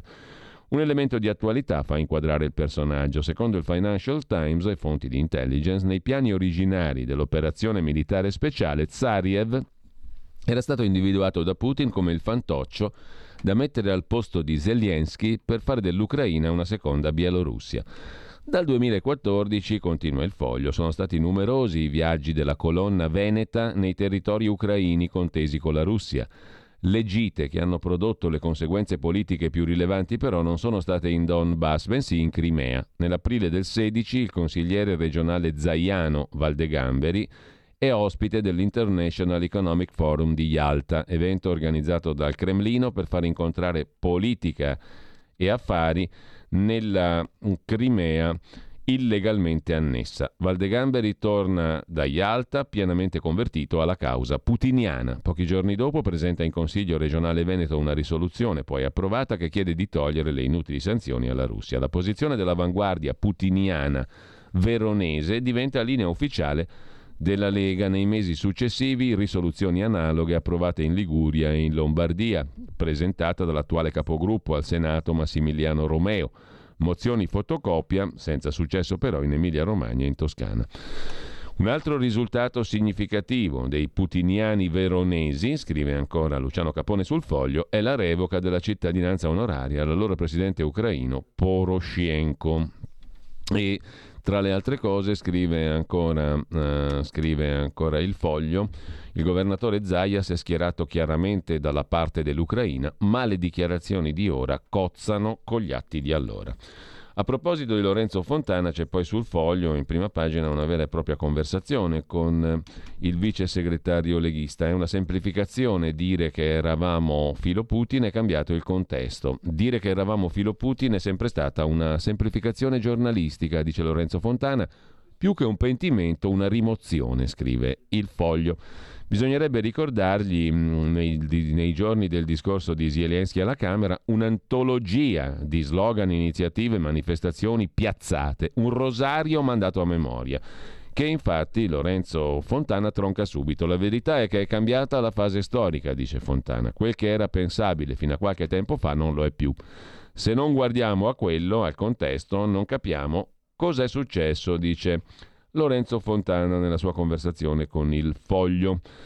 Va detto anzitutto che in politica estera le linee di indirizzo dei grandi paesi cambiano molto a fatica, dice Fontana. I governi si avvicendano, il perimetro delle alleanze resta. Il Conte 1 giallo-verde ci provò a cambiare la bussola strategica. Per quanto riguarda la Russia, osserva Fontana, ho sempre creduto che ci fosse tutto l'interesse da parte degli americani ad avvicinare Washington al Cremlino per evitare la saldatura Putin-Cina. Questa tendenza era evidente negli anni di Trump, che puntava anche a una disarticolazione del blocco europeo, proprio per aumentare il numero di alleati diretti degli Stati Uniti in funzione anticinese. In questo quadro, dice Fontana Valletta, la nostra scommessa sulla Russia. Questa guerra cambia tutto, rottama l'idea di un globalismo senza confini, riporta in auge la contrapposizione tra blocchi.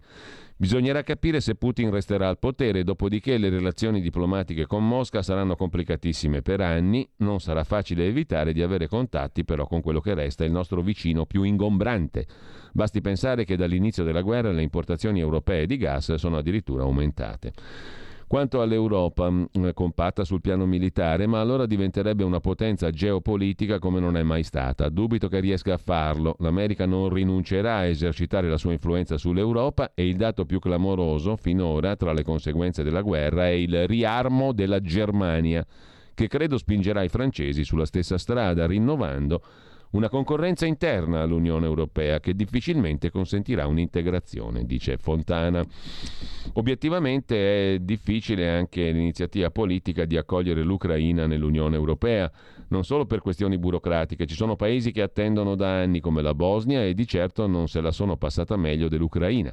Forzando i tempi si rischierebbe di esacerbare il clima già pessimo con Mosca. Ne vale la pena? Per Draghi sì, ho ascoltato il suo intervento, conclude Lorenzo Fontana sul foglio, ma se devo essere sincero, ciò che mi ha colpito è stato il tono di Zelensky, molto più pacato rispetto alle precedenti uscite, non ha chiesto la no-fly zone, non ha parlato di invio di armi, molto più accorto. Ha capito anche lui evidentemente che il rischio di una degenerazione del conflitto è eh, reale, dice Lorenzo Fontana, intervistato dal Foglio di stamani. E poi, forse dopo lo scivolone alla Knesset, ha preferito evitare nuovi paragoni. E la telefonata avuta col Papa, magari anche quella, lo ha indotto a maggior cautela. Così il vice segretario leghista Lorenzo Fontana sul foglio. Dal foglio ci dirigiamo a velocità supersonica al Fatto Quotidiano, il quotidiano di Marco Travaglio. Zelensky fa la colomba, Draghi diventa falco. A Camere riunite il presidente ucraino non cita resistenza né no-fly zone né armi. Draghi invece dice invierò altre armi. Il Papa pronto a mediare. Truppe sbandate, via libera alle milizie in Ucraina, l'analisi sul campo del generale Fabio Mini assai interessante. Alle pagine 4 e 5 del Fatto Quotidiano, le colonne militari russe sono avanzate secondo i piani. L'obiettivo non è prendere Kiev, ma controllare l'est. Mosca punta a debellare le bande militari nazionaliste che hanno una forte presenza nell'esercito ucraino, scrive il generale Fabio Mini. Milizie nazi, armi e stragi di civili i veli sulla guerra. Cortina fumogena, Kiev, esercito allo sbando, mani libere ai paramilitari, compresi i famosi nazisti ucraini. Rifornirli aumenta ancora i rischi per la popolazione. Bombe russe su ostetricia, il precedente del Kuwait nel 1990. E poi ancora eh, truppe di Mosca, più veloci della Wehrmacht del 40, in ballo c'è il Donbass, scrive il generale Mini, sarà scontro lungo e a scatti. Eh, il primo punto, um, 2014, Maidan, si manifesta la debolezza delle forze armate, i regimi si appoggiano ai paramilitari. Sempre nel 2014 i russi in Crimea. In pochi giorni, senza sparare un colpo, la Russia annette la Crimea e l'Occidente non batte ciglio. 2018 ricostruisce Mini. Un miliardo di dollari, valore delle forniture militari che Kiev riceve. Truppe massicce a sud dove operano già i miliziani, i paramilitari. 16 febbraio del 22 la Russia riconosce ufficialmente le repubbliche del Donbass senza annetterle. In primo piano ancora sul fatto quotidiano di oggi, la questione delle armi, Senato in bilico, i 5 Stelle e la Lega si agitano sul voto e poi ancora da sottolineare l'intervista al magistrato Gratteri, la legge Cartabia offende i magistrati, vogliono castigarci. Per tornare alla vicenda Russia-Ucraina, Le spie dal semifreddo, che era anche un famoso film con Franco Franchi e Ciccio Ingrassia degli anni che furono, una super parodia della guerra fredda. Comunque, Le spie dal semifreddo è il titolo invece dell'editoriale di Marco Travaglio di stamani. Sulle migliori gazzette va fortissimo una deduzione. Siccome i russi hanno invaso l'Ucraina, la loro missione sanitaria in Italia dal 22 marzo del 2020 per aiutarci contro il Covid, la Covid, era spionaggio. I servizi e il COPAS erano già smentito, ma ai Le Carré de Noantri non la si fa. Il capomissione russo, rivela il Corriere, voleva entrare negli uffici pubblici e sanificare il territorio. Se l'avesse fatto un mese prima la SL di Alzano al primo focolaio ci saremmo risparmiati centinaia di morti, scrive Travaglio. Comunque, gli italiani negarono il via libera e i russi dovettero accontentarsi di ospedali e residenze per anziani, forse per spiare le scollature delle infermiere. Poi però sanificarono molte strade, per capire i segreti dei paracarri e riferirli a Mosca in codice cifrato. Repubblica non ha dubbi. L'obiettivo non era aiutare gli italiani, come si potrebbe dedurre dai 32 medici, 51 bonificatori, 110.000 tamponi, 521.800 mascherine e 30 ventilatori polmonari offerti dai russi alla povera sanità lombarda in mano a Fontana e Gallera, mentre Unione Europea e Stati Uniti dormivano. Era invece un'operazione di intelligence quella dei russi per acquisire le informazioni sul virus e i metodi per contrastarlo. Purtroppo sui metodi si brancolava nel buio con gli anti-influenzali e le formidabili informazioni sul virus non è ben chiaro perché venissero a cercarle a Bergamo, visto che il Covid dilagava pure in Russia. Ai segugi di Repubblica e Corriere basterebbe leggere i loro giornali. Con 306 casi e nessun morto su 145 milioni di abitanti, la Russia ha uno dei tassi di contagio più bassi del mondo. Bugie spudorate, sbotta Anastasia Vasilieva, capo del sindacato Alleanza Medici. In un anno l'istituto statistico ha registrato più 37% dei casi di polmonite.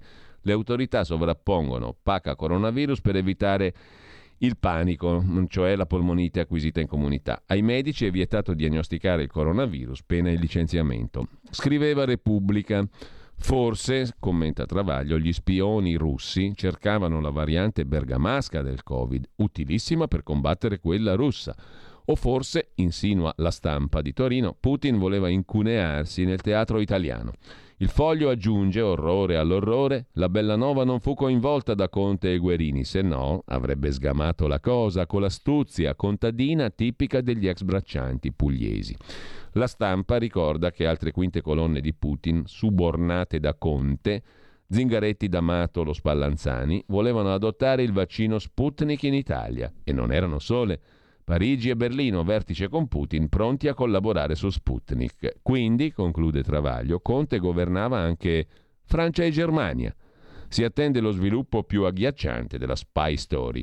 I russi della missione russa parlavano russo, conclude Marco Travaglio in prima pagina sul Fatto Quotidiano. Dal fatto passiamo velocissimamente a domani. Il quotidiano di Carlo De Benedetti mette in apertura il pezzo di Daniela Preziosi su Draghi che promette a Zelensky l'ingresso dell'Ucraina nell'Unione Europea. Il presidente ucraino ha chiesto all'Italia di non essere il paese delle vacanze degli oligarchi, sequestrategli tutto, sanzionate i russi. Il premier italiano ha risposto dicendo che vuole l'Ucraina nell'Unione Europea e gli daremo più armi. Zelensky non le ha chieste, ma Draghi gliele ha date, o meglio, vuole dargliele. Eh, chiudiamo con la prima pagina di Avvenire, un attimo soltanto. Adesso ci arriviamo, eccolo qua, il quotidiano di ispirazione cattolica che apre con un virgolettato la richiesta di Zelensky al Papa. Il Papa ci aiuti a fare la pace telefonata tra Papa Francesco e il presidente ucraino. A centropagina i voli umanitari dei profughi fragili, in 400 salvi con Caritas e Open Arms, nelle diocesi donne, bambini e disabili in fuga dal conflitto. Ma lasciamo anche avvenire e andiamo a vedere mm, eh, primo, la prima pagina di del riformista di Piero Sansonetti che come detto recupera, mm, come abbiamo fatto anche noi qui in radio, Giuseppe Ungaretti. Cessate di uccidere i morti, risuona ancora l'urlo quieto del poeta Giuseppe Ungaretti che fece poesie indimenticabili sulla scorta della sua esperienza nella prima guerra mondiale. Cessate di uccidere i morti, non gridate più, non gridate se li volete ancora udire, se sperate di non perire. Hanno l'impercettibile sussurro, non fanno più rumore del crescere dell'erba, lieta dove non passa l'uomo. Roma 1915, Giuseppe Ungaretti. E poi ancora in primo piano sul riformista, pubblici ministeri contro la ministra Cartabia, ma lei miete successi. Bentornato Stato di diritto, sottolinea Tiziana Maiolo.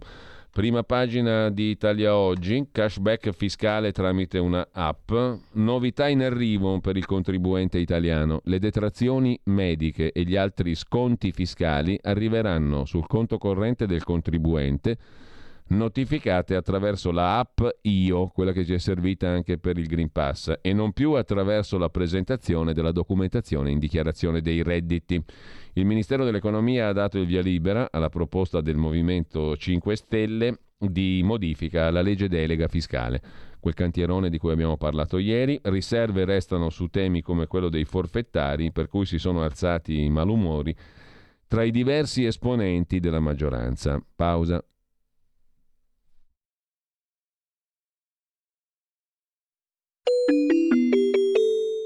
Qui Parlamento. Chiesto di parlare la deputata Lucchini, ne ha facoltà, prego. Grazie Presidente, signor Ministro, colleghi. Lo scenario al quale stiamo assistendo, impensabile fino a poco più di due anni fa, sta mettendo in ginocchio famiglie e imprese italiane.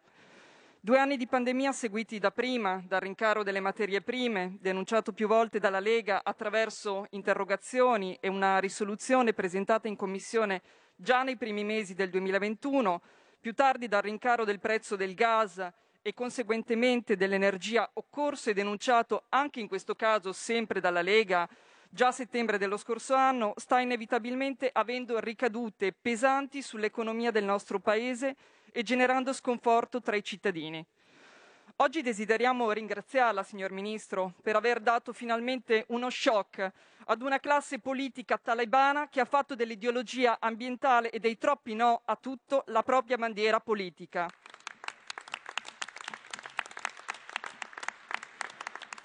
Dopo anni di miopia in campo energetico, oggi ci ritroviamo a pagare il prezzo di quelle scelte dettate da scarsa conoscenza della materia e la presunzione di chi pensava che bloccando tutto senza proporre alternative potesse essere la soluzione ad ogni problema. Può andare bene per, per un po', ma prima o dopo la verità viene a galla e la realtà soccombe.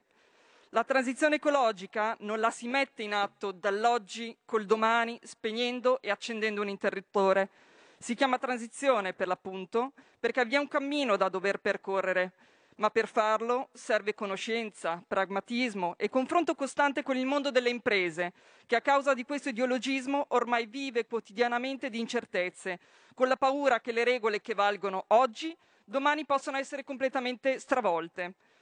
Tornando a noi, in un solo ventennio la nostra capacità produttiva di gas si è ridotta da 15 miliardi di metri cubi a soli 3 miliardi. Nulla di strano se si pensa che fino all'altro ieri il gas era visto come il male assoluto da una certa parte politica che oggi pare aver scordato di essere l'artefice di questo declino. Siamo così diventati esterodipendenti un po' per tutto. Questo vale anche per il gas, oggi importato per il 38% dalla Russia, rendendoci più vulnerabili alle condizioni geopolitiche del momento. Bene quindi, signor Ministro, che lei abbia preso in mano la situazione e con coraggio abbia fissato un cronoprogramma di interventi di breve, medio e lungo termine per mettere dapprima una pezza allo scempio che si è ritrovato, suo malgrado, a dover gestire e poi un lungimirante piano di azione per rendere questo nostro Paese indipendente sul piano energetico. Bene quindi l'incremento di 2,2 miliardi di metri cubi di gas in Italia che ci porterà a circa 5,5 miliardi di produzione nazionale. Bene l'aumento dello stoccaggio al 90% per assicurarci le riserve per il prossimo inverno. Bene anche aver op- opzionato rigassificatori galleggianti che potrebbero convogliare dai 16 ai 24 miliardi di metri cubi di gas. Bene ancora aver avviato interlocuzioni con altri paesi per diversificare l'approvvigionamento di gas, ridurre e gradualmente eliminare la dipendenza di importazioni dalla Russia. Il governo ha stanziato più di 20 miliardi di euro, se consideriamo i 16 miliardi contenuti nei provvedimenti precedenti e i 4,4 miliardi dell'ultimo decreto taglia prezzi, presentato proprio venerdì scorso, nel quale viene ridotto di 25 centesimi il costo del carburante uno sforzo ingente sicuramente, ma ancora troppo poco per contrastare i rincari folli di luce e gas. Serve fare di più e serve fare in fretta, perché tante famiglie italiane si sono ritrovate a pagare bollette di luce e gas da capogiro, aumentate di 3, 4, 6 volte tanto, contemporaneamente al rincaro dei generi alimentari e dei carburanti. Insomma, quella che potremmo definire la tempesta perfetta. Signor Ministro, le chiediamo di portare la nostra voce in Europa e contrastare le speculazioni messe in atto da quei mercati interessati solo a fare profitto a scapito di operatori e cittadini. Ha fatto bene ha avuto una certa fermezza nel denunciare questa situazione definendola una truffa, perché di questo si tratta. Non sarà facile e ce ne rendiamo conto, ma confidiamo in lei affinché si riesca a fissare un price cap europeo, un tetto massimo alle transazioni di gas naturale se oggi consideriamo che l'Europa è pressoché l'unica ad essere dotata di gasdotti ed acquista per i tre quarti di gas presente a livello mondiale, è plausibile pensare che se ci si muove in sinergia come Unione Europea si possa strappare un prezzo migliore, fissare quindi un tetto massimo di spesa e dettare le regole del mercato. Questo in considerazione del fatto che la Cina non possa essere considerata un'alternativa credibile all'Europa, ovvero non possa sostituirla per l'acquisto potenziale di gas naturale, in quanto ad oggi dispone di un solo gasdotto che la collega alla Russia. Troppo poco per convogliare ben 155 miliardi di metri cubi di gas che oggi arrivano nel nostro continente dalla Russia. Alla Cina servono anni per realizzare nuove infrastrutture e quindi noi avremo tutto il tempo necessario per sviluppare il nostro energy mix e renderci indipendenti. Fissare un tetto massimo al prezzo del gas significherebbe abbassare conseguentemente i costi energetici e portare una boccata di ossigeno per tutti. A tal proposito è necessario sganciare contemporanea- contemporaneamente, come diceva poc'anzi, il prezzo del gas da quello dell'energia elettrica da fonti rinnovabili, un accoppiamento studiato a suo tempo per convenienza economica, ma oggi al contrario, visti i rincari del gas, rappresenta una tegola che occorre quanto prima superare. Da ultimo, è imprescindibile guardare oltre verso nuove fonti energetiche che possano garantire un ampio mix energetico, non solo fotovoltaico ed eolico, che lei sa bene non essere sufficiente, ma anche idroelettrico, geotermico, le biomasse e la ricerca del nucleare pulito e sicuro di ultima generazione, così come già avviato da altri paesi. Siamo consapevoli, Ministro, delle difficoltà che ha trovato e troverà ancora lungo il suo percorso ma anche del suo impegno e dell'onestà con la quale sta affrontando il suo mandato. Continui così, la Lega sarà al suo fianco.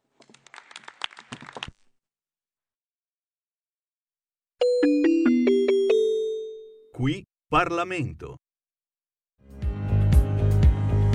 Avete ascoltato la rassegna stampa. Stai ascoltando Radio Libertà. La tua voce libera, senza filtri né censura. La tua radio.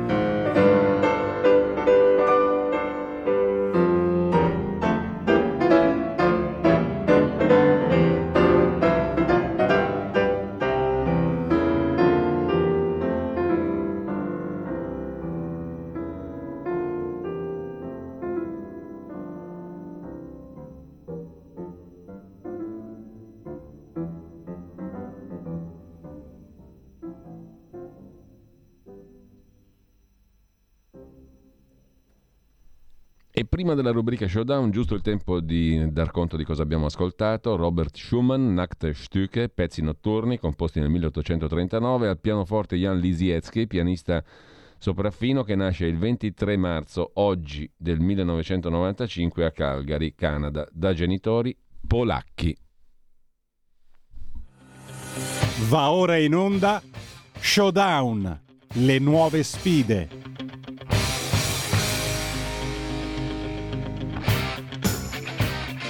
E come tutti i mercoledì alle ore 9, 9 qualcosa, eh, sono già le 9.06 peraltro in questo momento, la linea ad Antonio Zennaro che conduce la rubrica dai palazzi del Parlamento, dalla Camera dei Deputati.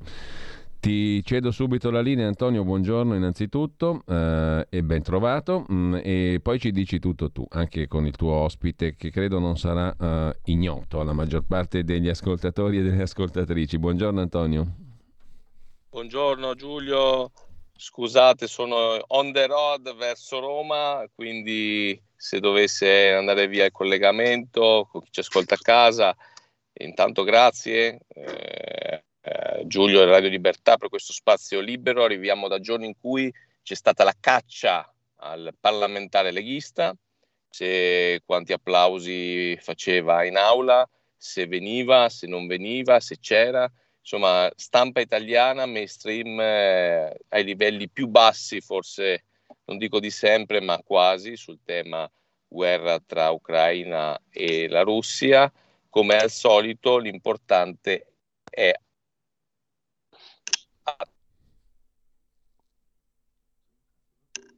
Abbiamo qualche problemuccio, presumo, di collegamento con Skype per quanto concerne il collegamento con Antonio Zennaro. Vedo però già collegato Lorenzo Viviani, che è l'ospite della puntata di oggi. Ehm, Ciao Giulio, buongiorno. Un caro Lorenzo. saluto a tutti gli ascoltatori, mi senti bene? Sì, eh, ti sentiamo benissimo Lorenzo. Adesso okay. vediamo di ricollegarci anche con Antonio Zennaro, con eh, il quale si sarebbe dovuta svolgere, si svolgerà anche la vostra conversazione. Su quali argomenti, mm, eh, Lorenzo? Entriamo subito nel vivo, visto che Ma... il tempo scorre implacabile. Assolutamente sì, Antonio comunque eh, insomma, mi aveva lasciato un po' col, con la suspense, però penso che insomma, il tema principale sia quello che ci aspettiamo che venga anche detto da Draghi stamattina in aula, cioè il problema delle, del, eh, di quanto riguarda gli, gli, alimenti, di quanto riguarda l'assistenza alimentare del nostro paese, cose che abbiamo già detto e abbiamo detto sì. in passato, ma abbiamo detto anche su queste frequenze.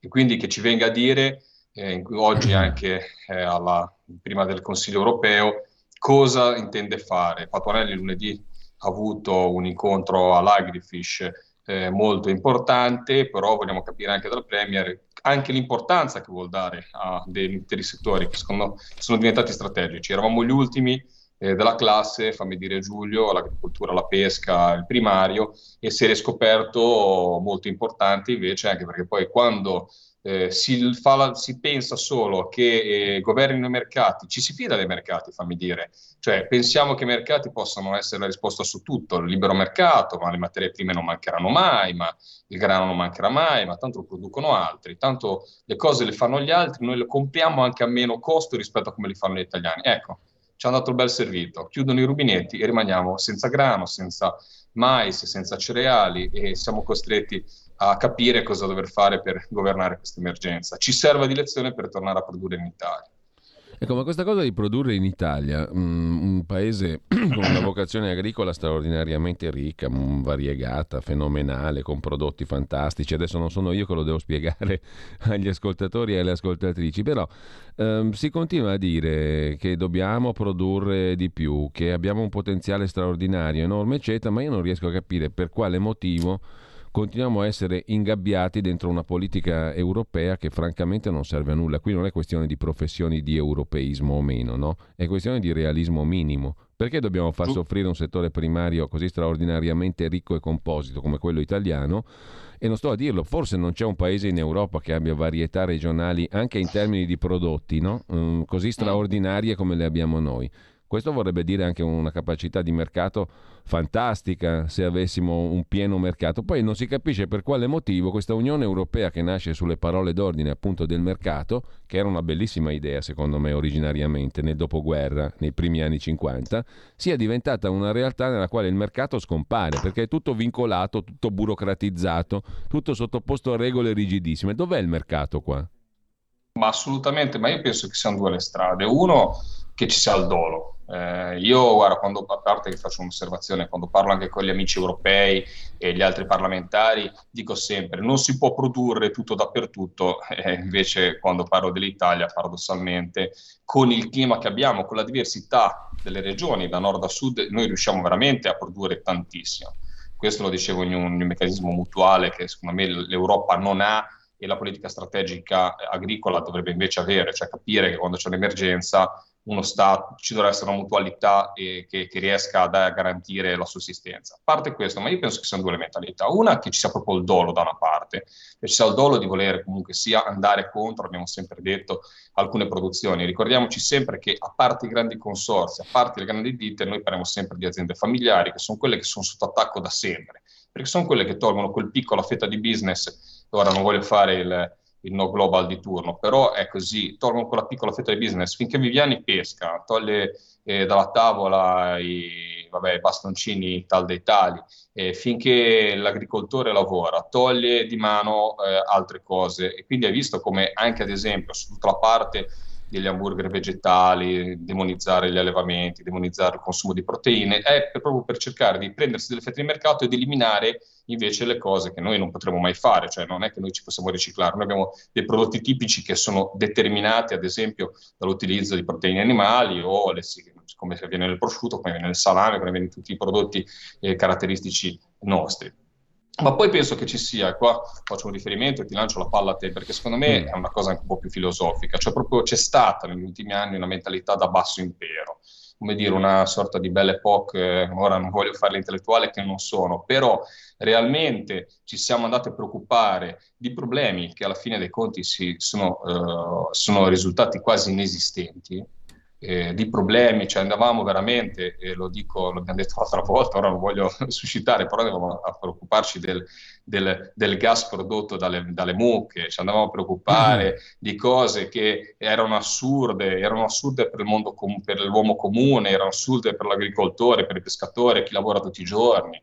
Cioè abbiamo speso tempo, denaro, dibattiti a livello parlamentare di Bruxelles, ma pensa solamente al Green Deal, ma pensa solamente al Farm to Fork, queste filosofie basate per una parte sul nulla. In linea di principio hanno dei, delle, delle filosofie che possiamo abbracciare, anche perché quando tu dici Farm to Fork dici dall'agricoltore alla tavola bene, meglio, però poi insito hanno comunque delle trappole per le nostre produzioni. Allora siamo andati a parlare del nulla, siamo andati a creare un mondo che non era reale ed è bastato purtroppo una folle guerra una folle guerra gravissima, un evento eccezionale che però un, un continente, come, come, abbiamo detto, doveva comunque, un, paese come il nostro, doveva preventivare, cioè non è che possiamo pensare che il mondo esterno sia sempre uguale, il mondo è in cambiamento, ora io sono un biologo darwiniano convinto da un certo punto di vista, però capiamo molto bene che siamo, siamo di fronte a, a, a, veramente a delle situazioni che non possono farci trovare impreparato. E quindi io penso che ci sia un mix fra il dolo e una mentalità veramente eh, che ormai era, era un livello di distacco dalla realtà completo e che ci ha prodotto un'Europa che si preoccupa di tutto ma non si è preoccupata di fare strategie alimentari. Allora, intanto abbiamo recuperato, sebbene telefonicamente, Antonio Zennaro, che è di nuovo con noi, sì, però... Buon... Antonio, ti cedo sì. subito la linea, però ehm, per, esatto. comple- per, completare il discorso che stava facendo adesso Lorenzo Viviani, io voglio aggiungere solo una considerazione e poi vi lascio la parola. E ricordo anche che chi può farlo, chi mm, vuole farlo può intervenire allo 02 66 20 35 29 o via WhatsApp al 346 6427 756. Eh, la questione che volevo porre a Lorenzo Viviani, ma anche a te Antonio, eh, è la seguente. Eh, fatta la diagnosi, che a volte ha data anche di anni, perché sono anni che diciamo queste cose che abbiamo appena sentito dire dall'onorevole Viviani, da Lorenzo Viviani. Fatta la diagnosi, chiariti i problemi, a un certo punto che cosa può fare il governo e che cosa può fare il Parlamento, perché sennò un cittadino dice ma voi cosa ci state a fare lì? Ma voi nel senso ampio, non voi due, cioè ma le istituzioni italiane che sono poi il Parlamento e il governo il ministro Patuanelli, non per personalizzare, ma per chi è venuto prima di lui, per chi verrà dopo di lui, il ministro dell'agricoltura, il governo, il Parlamento, che cavolo ci stanno a fare? Io la metto un po', un po così banalotta, un po', popu- un po', populista, diciamo. Un però... po' populista, ma guarda, questo è un tema che mi scrivono, mi scrivono, mi dicono, mi chiedono anche tantissimi militanti, i nostri sostenitori, cittadini comuni. Il tema, secondo me, di questa legislatura, quindi voglio sentire anche Lorenzo perché ormai siamo no, eh, quattro anni sono passati, è che intanto la principale forza che ha preso i voti nel 2018, che doveva fare sostanzialmente il cambiamento, i 5 Stelle si sono trasformati completamente in una proxy, una proxy, cioè fanno tutto quello che gli viene detto dal PD e dall'EU. Quindi è come oggi se noi avessimo in Parlamento eh, un 55% di PD, sostanzialmente PD Leu. Quindi anche Patuanelli a fine è costretto, secondo me, questa è la mia opinione, a eh, farsi dettare l'agenda dal PD della sinistra. Quindi con un, tra virgolette, fregatura ai tutti quei cittadini che avevano votato. Quindi l'unica forza vera che oggi rimane in Italia per un cambiamento vero è la Lega di Matteo Salvini. Non a caso è quella sempre più attaccata, cioè bene, apri il giornale. Detto questo, sul tema specifico, Lorenzo, cioè, comunque anche voi in commissione avete fatto tutta una serie di battaglie, cioè, da soli contro tutti, non è semplice no? Cambiare sì, assolutamente, assolutamente. la politica europea. Eh, della politica del governo, cioè alla fine la Lega conta il 17% dentro, sia in commissione che in Parlamento, no? cioè anche il tema dei numeri, adesso io l'ho visto in commissione finanze sul catastro, l'ho visto in commissione bilancio, però anche in commissione agricoltura presumo sia questo uno dei temi importanti, no? Assolutamente, ma Antonio, il fatto è che, guarda, dal punto di vista parlamentare, a parte queste cose, dirle prima, come ha detto bene Giulio, e le abbiamo ridette adesso, le abbiamo portate avanti con tutti gli atti possibili da parte nostra. Quindi poi purtroppo eh, non nascondo il fatto che insomma sul punto di vista della comunicazione, eh, a parte i social, a parte gli spazi eh, che ci possono dare delle, delle, testate libere e comunque che possono magari eh, avere, non è che usciamo così tanto eh, con la, con, eh, su, sulla stampa, però detto questo sono stati fatti tutti, tutti gli atti possibili e inimmaginabili proprio perché questa cosa qua noi purtroppo eravamo... Oh, eh, eravamo come dire, dei, dei profeti perché purtroppo ci aspettavamo, non ci aspettavamo una guerra, non ci eravamo mai aspettati un panorama di questo tipo qua, ma lo denunciavamo, cioè il fatto di essere arrivati a un punto della non produzione, un punto di non pagare i nostri, pagare i nostri agricoltori per tenere i terreni incolti, per stare fermi, arrivare a certi tipi di di, di, di, di, situazioni, noi anni che lo dicevamo, anni che abbiamo depositato documenti. Devo dire la verità che eh, il, ora per spezzare una lancia in favore dell'esecutivo, il ministro Patuanelli sorprendentemente, sorprendentemente, l'abbiamo detto anche da queste frequenze la scorsa settimana, ha preso delle eh, decisioni eh, che sono completamente in antitesi a quello che sosteneva cinque giorni prima. Eh. Non è che ora voglio fare dei complimenti, gli faccio un complimento e glielo tolgo dopo 30 secondi, ora senza essere, senza essere troppo... Eh, però, insomma, eh, ha detto delle cose importanti, perché quando si dice eh, cari miei, qua bisogna cominciare a produrre, bisogna prendere i terreni incolti che abbiamo lasciato per adesso, bradi, eh, li abbiamo tenuti a riposo, dobbiamo ricominciare con colture cerealicole, capite molto bene che allora vuol dire che tu hai un momento, 30 secondi, ma è il contatto con la realtà. Io penso che una persona intelligente in questo momento si debba, debba capire alcune cose. C'è la politica, c'è l'ideologia, e purtroppo se uno un po' di grano salisse in testa in questo momento deve capire anche che ha fatto discorsi, ha, ha parlato di fufa adesso.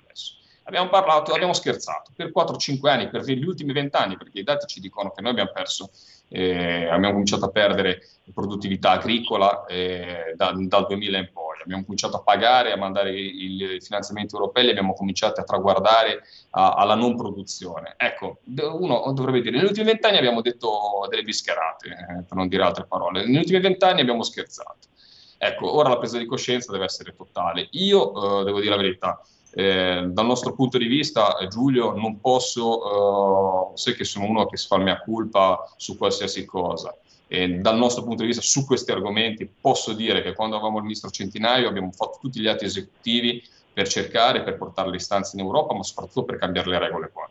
Intanto anche con i nostri progetti di legge sono sempre stati, e tutte le cose che sono passate, faccio un esempio, la Vallardi sulle piccole produzioni locali, per cercare di agevolare, sburocratizzare, dare una mano al settore agricolo, al settore della pesca. Quindi io eh, non eh, posso dire ai radioascoltatori che eh, insomma da parte di, della mia commissione, posso dire anche di altri, anche altri partiti hanno avuto l'impegno sulla commissione, ma devo dire che la Lega è sempre stata, ne sono orgoglioso anche essendo capogruppo di otto, eh, di praticamente scusate, altri otto parlamentari che sono eh, insomma sempre al pezzo su tutto, sulle tematiche eh, di, di, di, che hanno lavorato bene.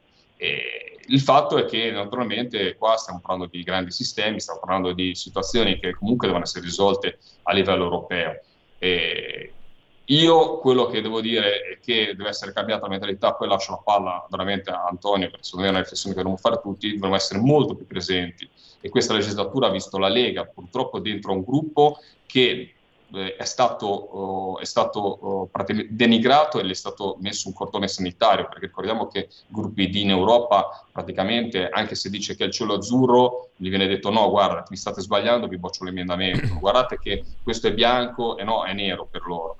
E quindi ecco, però è lì che realmente io anche da, capo, da, da Dipartimento Pesca, eh, eh, sul caro carburante, sul termobiologico, sulle problematiche della pesca, riesco veramente ad agire, perché molte volte passano eh, in secondo piano le notizie che arrivano da Bruxelles, ma anche l'opinione pubblica, non solo la politica, dovrebbe stare molto più attenta sugli atti che passano dalle commissioni di riferimento.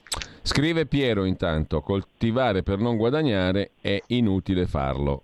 Parola ad Antonio Zennaro.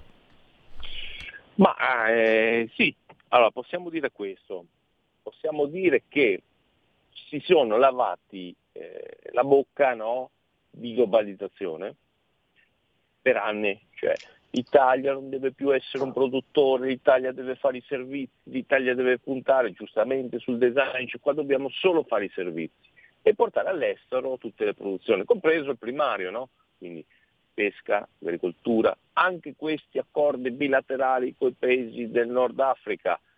L'olio mi viene in mente che a sottocosto viene importato e poi si fanno i mix, no? Cioè, tutta questa roba qua ci ha oggettivamente danneggiato il settore primario, quindi l'agricoltura e la piccola trasformazione.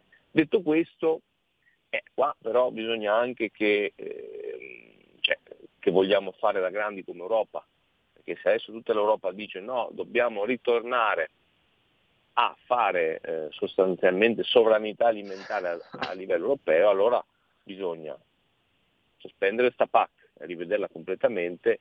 E poi secondo me bisogna anche che cominciamo a dirci, non so se Lorenzo è d'accordo, politiche fiscali specifiche, determinate anche per tutto quel tema che è non solo carburanti, ma anche sostegno agricoltura, la pesca nei periodi in cui non c'è, eh, no, ci sono momenti di difficoltà. Cioè, oggi è vero che l'agricoltura ha una fiscalità, anche la pesca sostanzialmente no, diversa rispetto all'impresa normale, però eh, c'è anche tutto il tema di eh, si va male raccolto, va, cioè, oggi eh, l'agricoltore è costretto a incorporarsi tutta una serie di costi di rischio di impresa che c'è comunque una tutela di una produzione nazionale, lo Stato dovrebbe incentivare. Lo so che questo viola tutte le regole del mercato comune europeo, però Lorenzo, cioè, se cambia, tu hai detto benissimo, nel momento in cui Putin manda i carri armati eh, in, in, Ucraina, eh, cambiano tutti gli schemi. Cioè, Assolutamente, Antonio, sono, da, sono, d'accordissimo con te. Aggiungo, faccio una piccola postilla. Dobbiamo, e purtroppo eh, hai ragione, eh, a parte che eh, io, guarda, sentendo anche i colleghi e gli altri parlamentari europei con cui sono in contatto, sentire adesso parlare anche loro di reciprocità, cioè noi siamo stati schiacciati da un mercato che non seguiva le nostre regole, arrivavano, dove arrivavano prodotti, come hai detto bene te, ma solo ovviamente pensare che l'olio che arriva dai paesi del Maghreb o tutta la parte legata all'uso di fitofarmaci che abbiamo detto in tutte le salse anche da queste frequenze.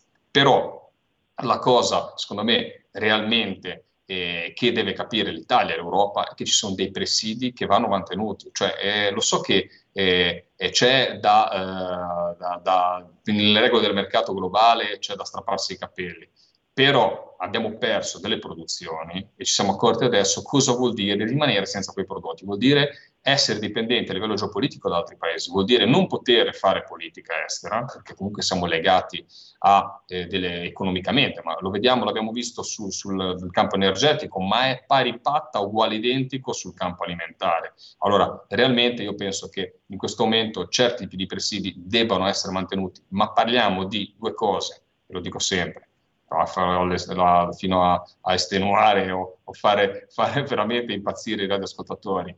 Abbiamo la fortuna di avere 8.000 km di coste e prodotti freschi sul prodotto della tavola degli italiani, un valore immenso che non hanno altri paesi. Può esserci prodotto fresco sulle tavole di tutti gli italiani in giornata, perché le distanze ce lo permettono.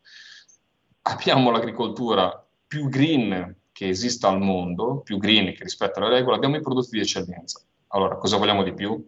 Allora, dobbiamo, dobbiamo evitare che questo sistema, che è già in difficoltà, che è già moribondo da un certo punto di vista, venga smontato del tutto. Lorenzo, un'ultima domanda, siamo verso il finale della puntata, mi scuso ancora con chi ci segue da casa se abbiamo avuto qualche problemino tecnico. Nutri-Score, perché poi il tema è tutta la produzione arriva sulle tavole degli italiani. Allora, si vuole cambiare sostanzialmente abitudini, far cambiare abitudini agli europei già un po' ci sono riusciti, però gli italiani sono più restii alimentari, cioè la tradizione italiana di determinati cibi, compreso anche il vino, dicono che fanno male, no? Poi qualcuno mi spiegherà eh, se 3.000 anni di storia e cultura no, possono determinare eh, anche l'identità dei territori, però questo è un altro tema, no? l'identità dei mhm. territori, uh-huh. storia e cultura. Però c'è sto Nutri-Score, io uh non, non, ne parlo perché sennò sembrerebbe offensivo su chi l'ha ideato, però oggettivamente abbiamo possibilità di bloccarlo e di non rendere questo secondo me uno strumento veramente il, contrario di quello che dovrebbe essere la buona cucina e la buona dieta mediterranea. Abbiamo possibilità Ma... di bloccarlo anche in Europa?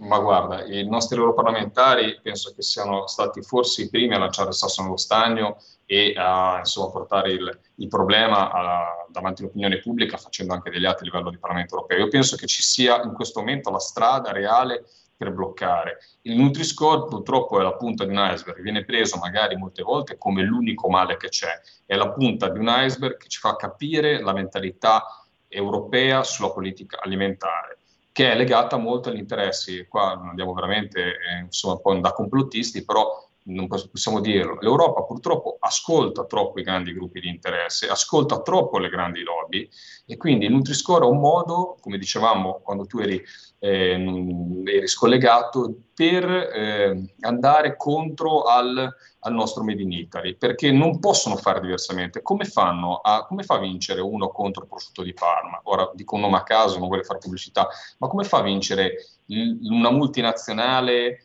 eh, di turno che fa dai bagnoschiuma ai, ai, ai, prodotti che mangia uno alla colazione, che ci fa colazione o fa i biscotti, come fa a vincere contro le eccellenze, contro la cantina, contro la norce, norceria, contro la, il fatto di trovare la bottega? Non può vincere. L'unico modo per vincere è dire quel prodotto fa male, non lo devi mangiare. Quindi hanno trovato questo sistema che in Francia già è eh, legato a delle, delle, delle, offerte commerciali, quindi se un prodotto verde prendi due, paghi uno, quindi insomma c'è realmente il fatto di eh, una promozione tramite Nutri-Score. Ricordiamo sempre che Nutri-Score è una, un, un prodotto locale tipico, tipo il parmigiano, viene magari macchiato, viene messo in una classe inferiore, mentre la Coca-Cola Light, non dovrei dirlo, vabbè, scusatemi se sulle frequenze non voglio fare demonizzare i prodotti, comunque una bibita eh, sintetica, eh, de, dietetica, eh, viene presa e viene, viene messo un bel marchio, eh, un bel marchio verde. Allora, di cosa stiamo parlando? Ora, noi come Italia stiamo portando avanti anche a livello eh, parlamentare europeo il fatto della batteria, cioè di dare delle informazioni che siano corrette, cioè il fatto che il parmigiano, è, il parmigiano va bene, il grana, ora per non dire solo parmigiano, va bene, devi, è, è, il quantitativo, è il quantitativo che deve essere, deve essere, contestualizzato. Certo che se uno si mangia 4 quintali di, di, di, di un prodotto non gli può far bene, no, eh, quello è un altro discorso, quindi ecco, va contestualizzato, la dieta mediterranea, siamo noi, perdonami eh, Antonio, che dobbiamo farla da padrone. E questo, devo dire la verità, c'è stato l'impegno del Parlamento italiano, c'è stato l'impegno del Parlamento europeo, bisogna un po' che ci leviamo anche in maniera trasversale su queste battaglie. Purtroppo, e qua lo, lo dico, eh, qua la Lega è rimasta troppe volte da sola, invece sono battaglie che dovrebbero essere trasversali fra tutti i partiti politici, perché qua è salvare la cultura, la tradizione di un popolo. Ma se vi rendete conto se eh, è come dire, vogliono demolire le nostre opere d'arte, noi glielo stiamo permettendo. È come se uno venisse con un bulldozer a Venezia e volesse buttare giù Venezia. Glielo permetteremo? No. Allora, la dieta mediterranea, il nostro Made in Italy va salvaguardato, non possiamo pensare che arrivi il bulldozer dell'Europea di turno che ce lo venga a, distruggere. Lorenzo, uh, grazie davvero. Possiamo, possiamo, chiudere così, cioè che noi siamo l'Italia e mangiamo italiano e gli altri facciano come gli pare. grazie, grazie Antonio, sono d'accordo con te. Giulio, grazie di questo spazio libero su Radio Libertà e ci vediamo alla prossima puntata. Salutiamo Antonio Zennaro, Lorenzo Viviani, due messaggi velocissimi da ascoltatori. Il problema i gruppi commerciali di distribuzione dei supermercati ricattano gli agricoltori, prezzi assurdi, margini di guadagno assolutamente da fame. Altro messaggio che ci facciamo in Europa se bisogna combattere per fare cose normali. Avete ascoltato Showdown, le nuove sfide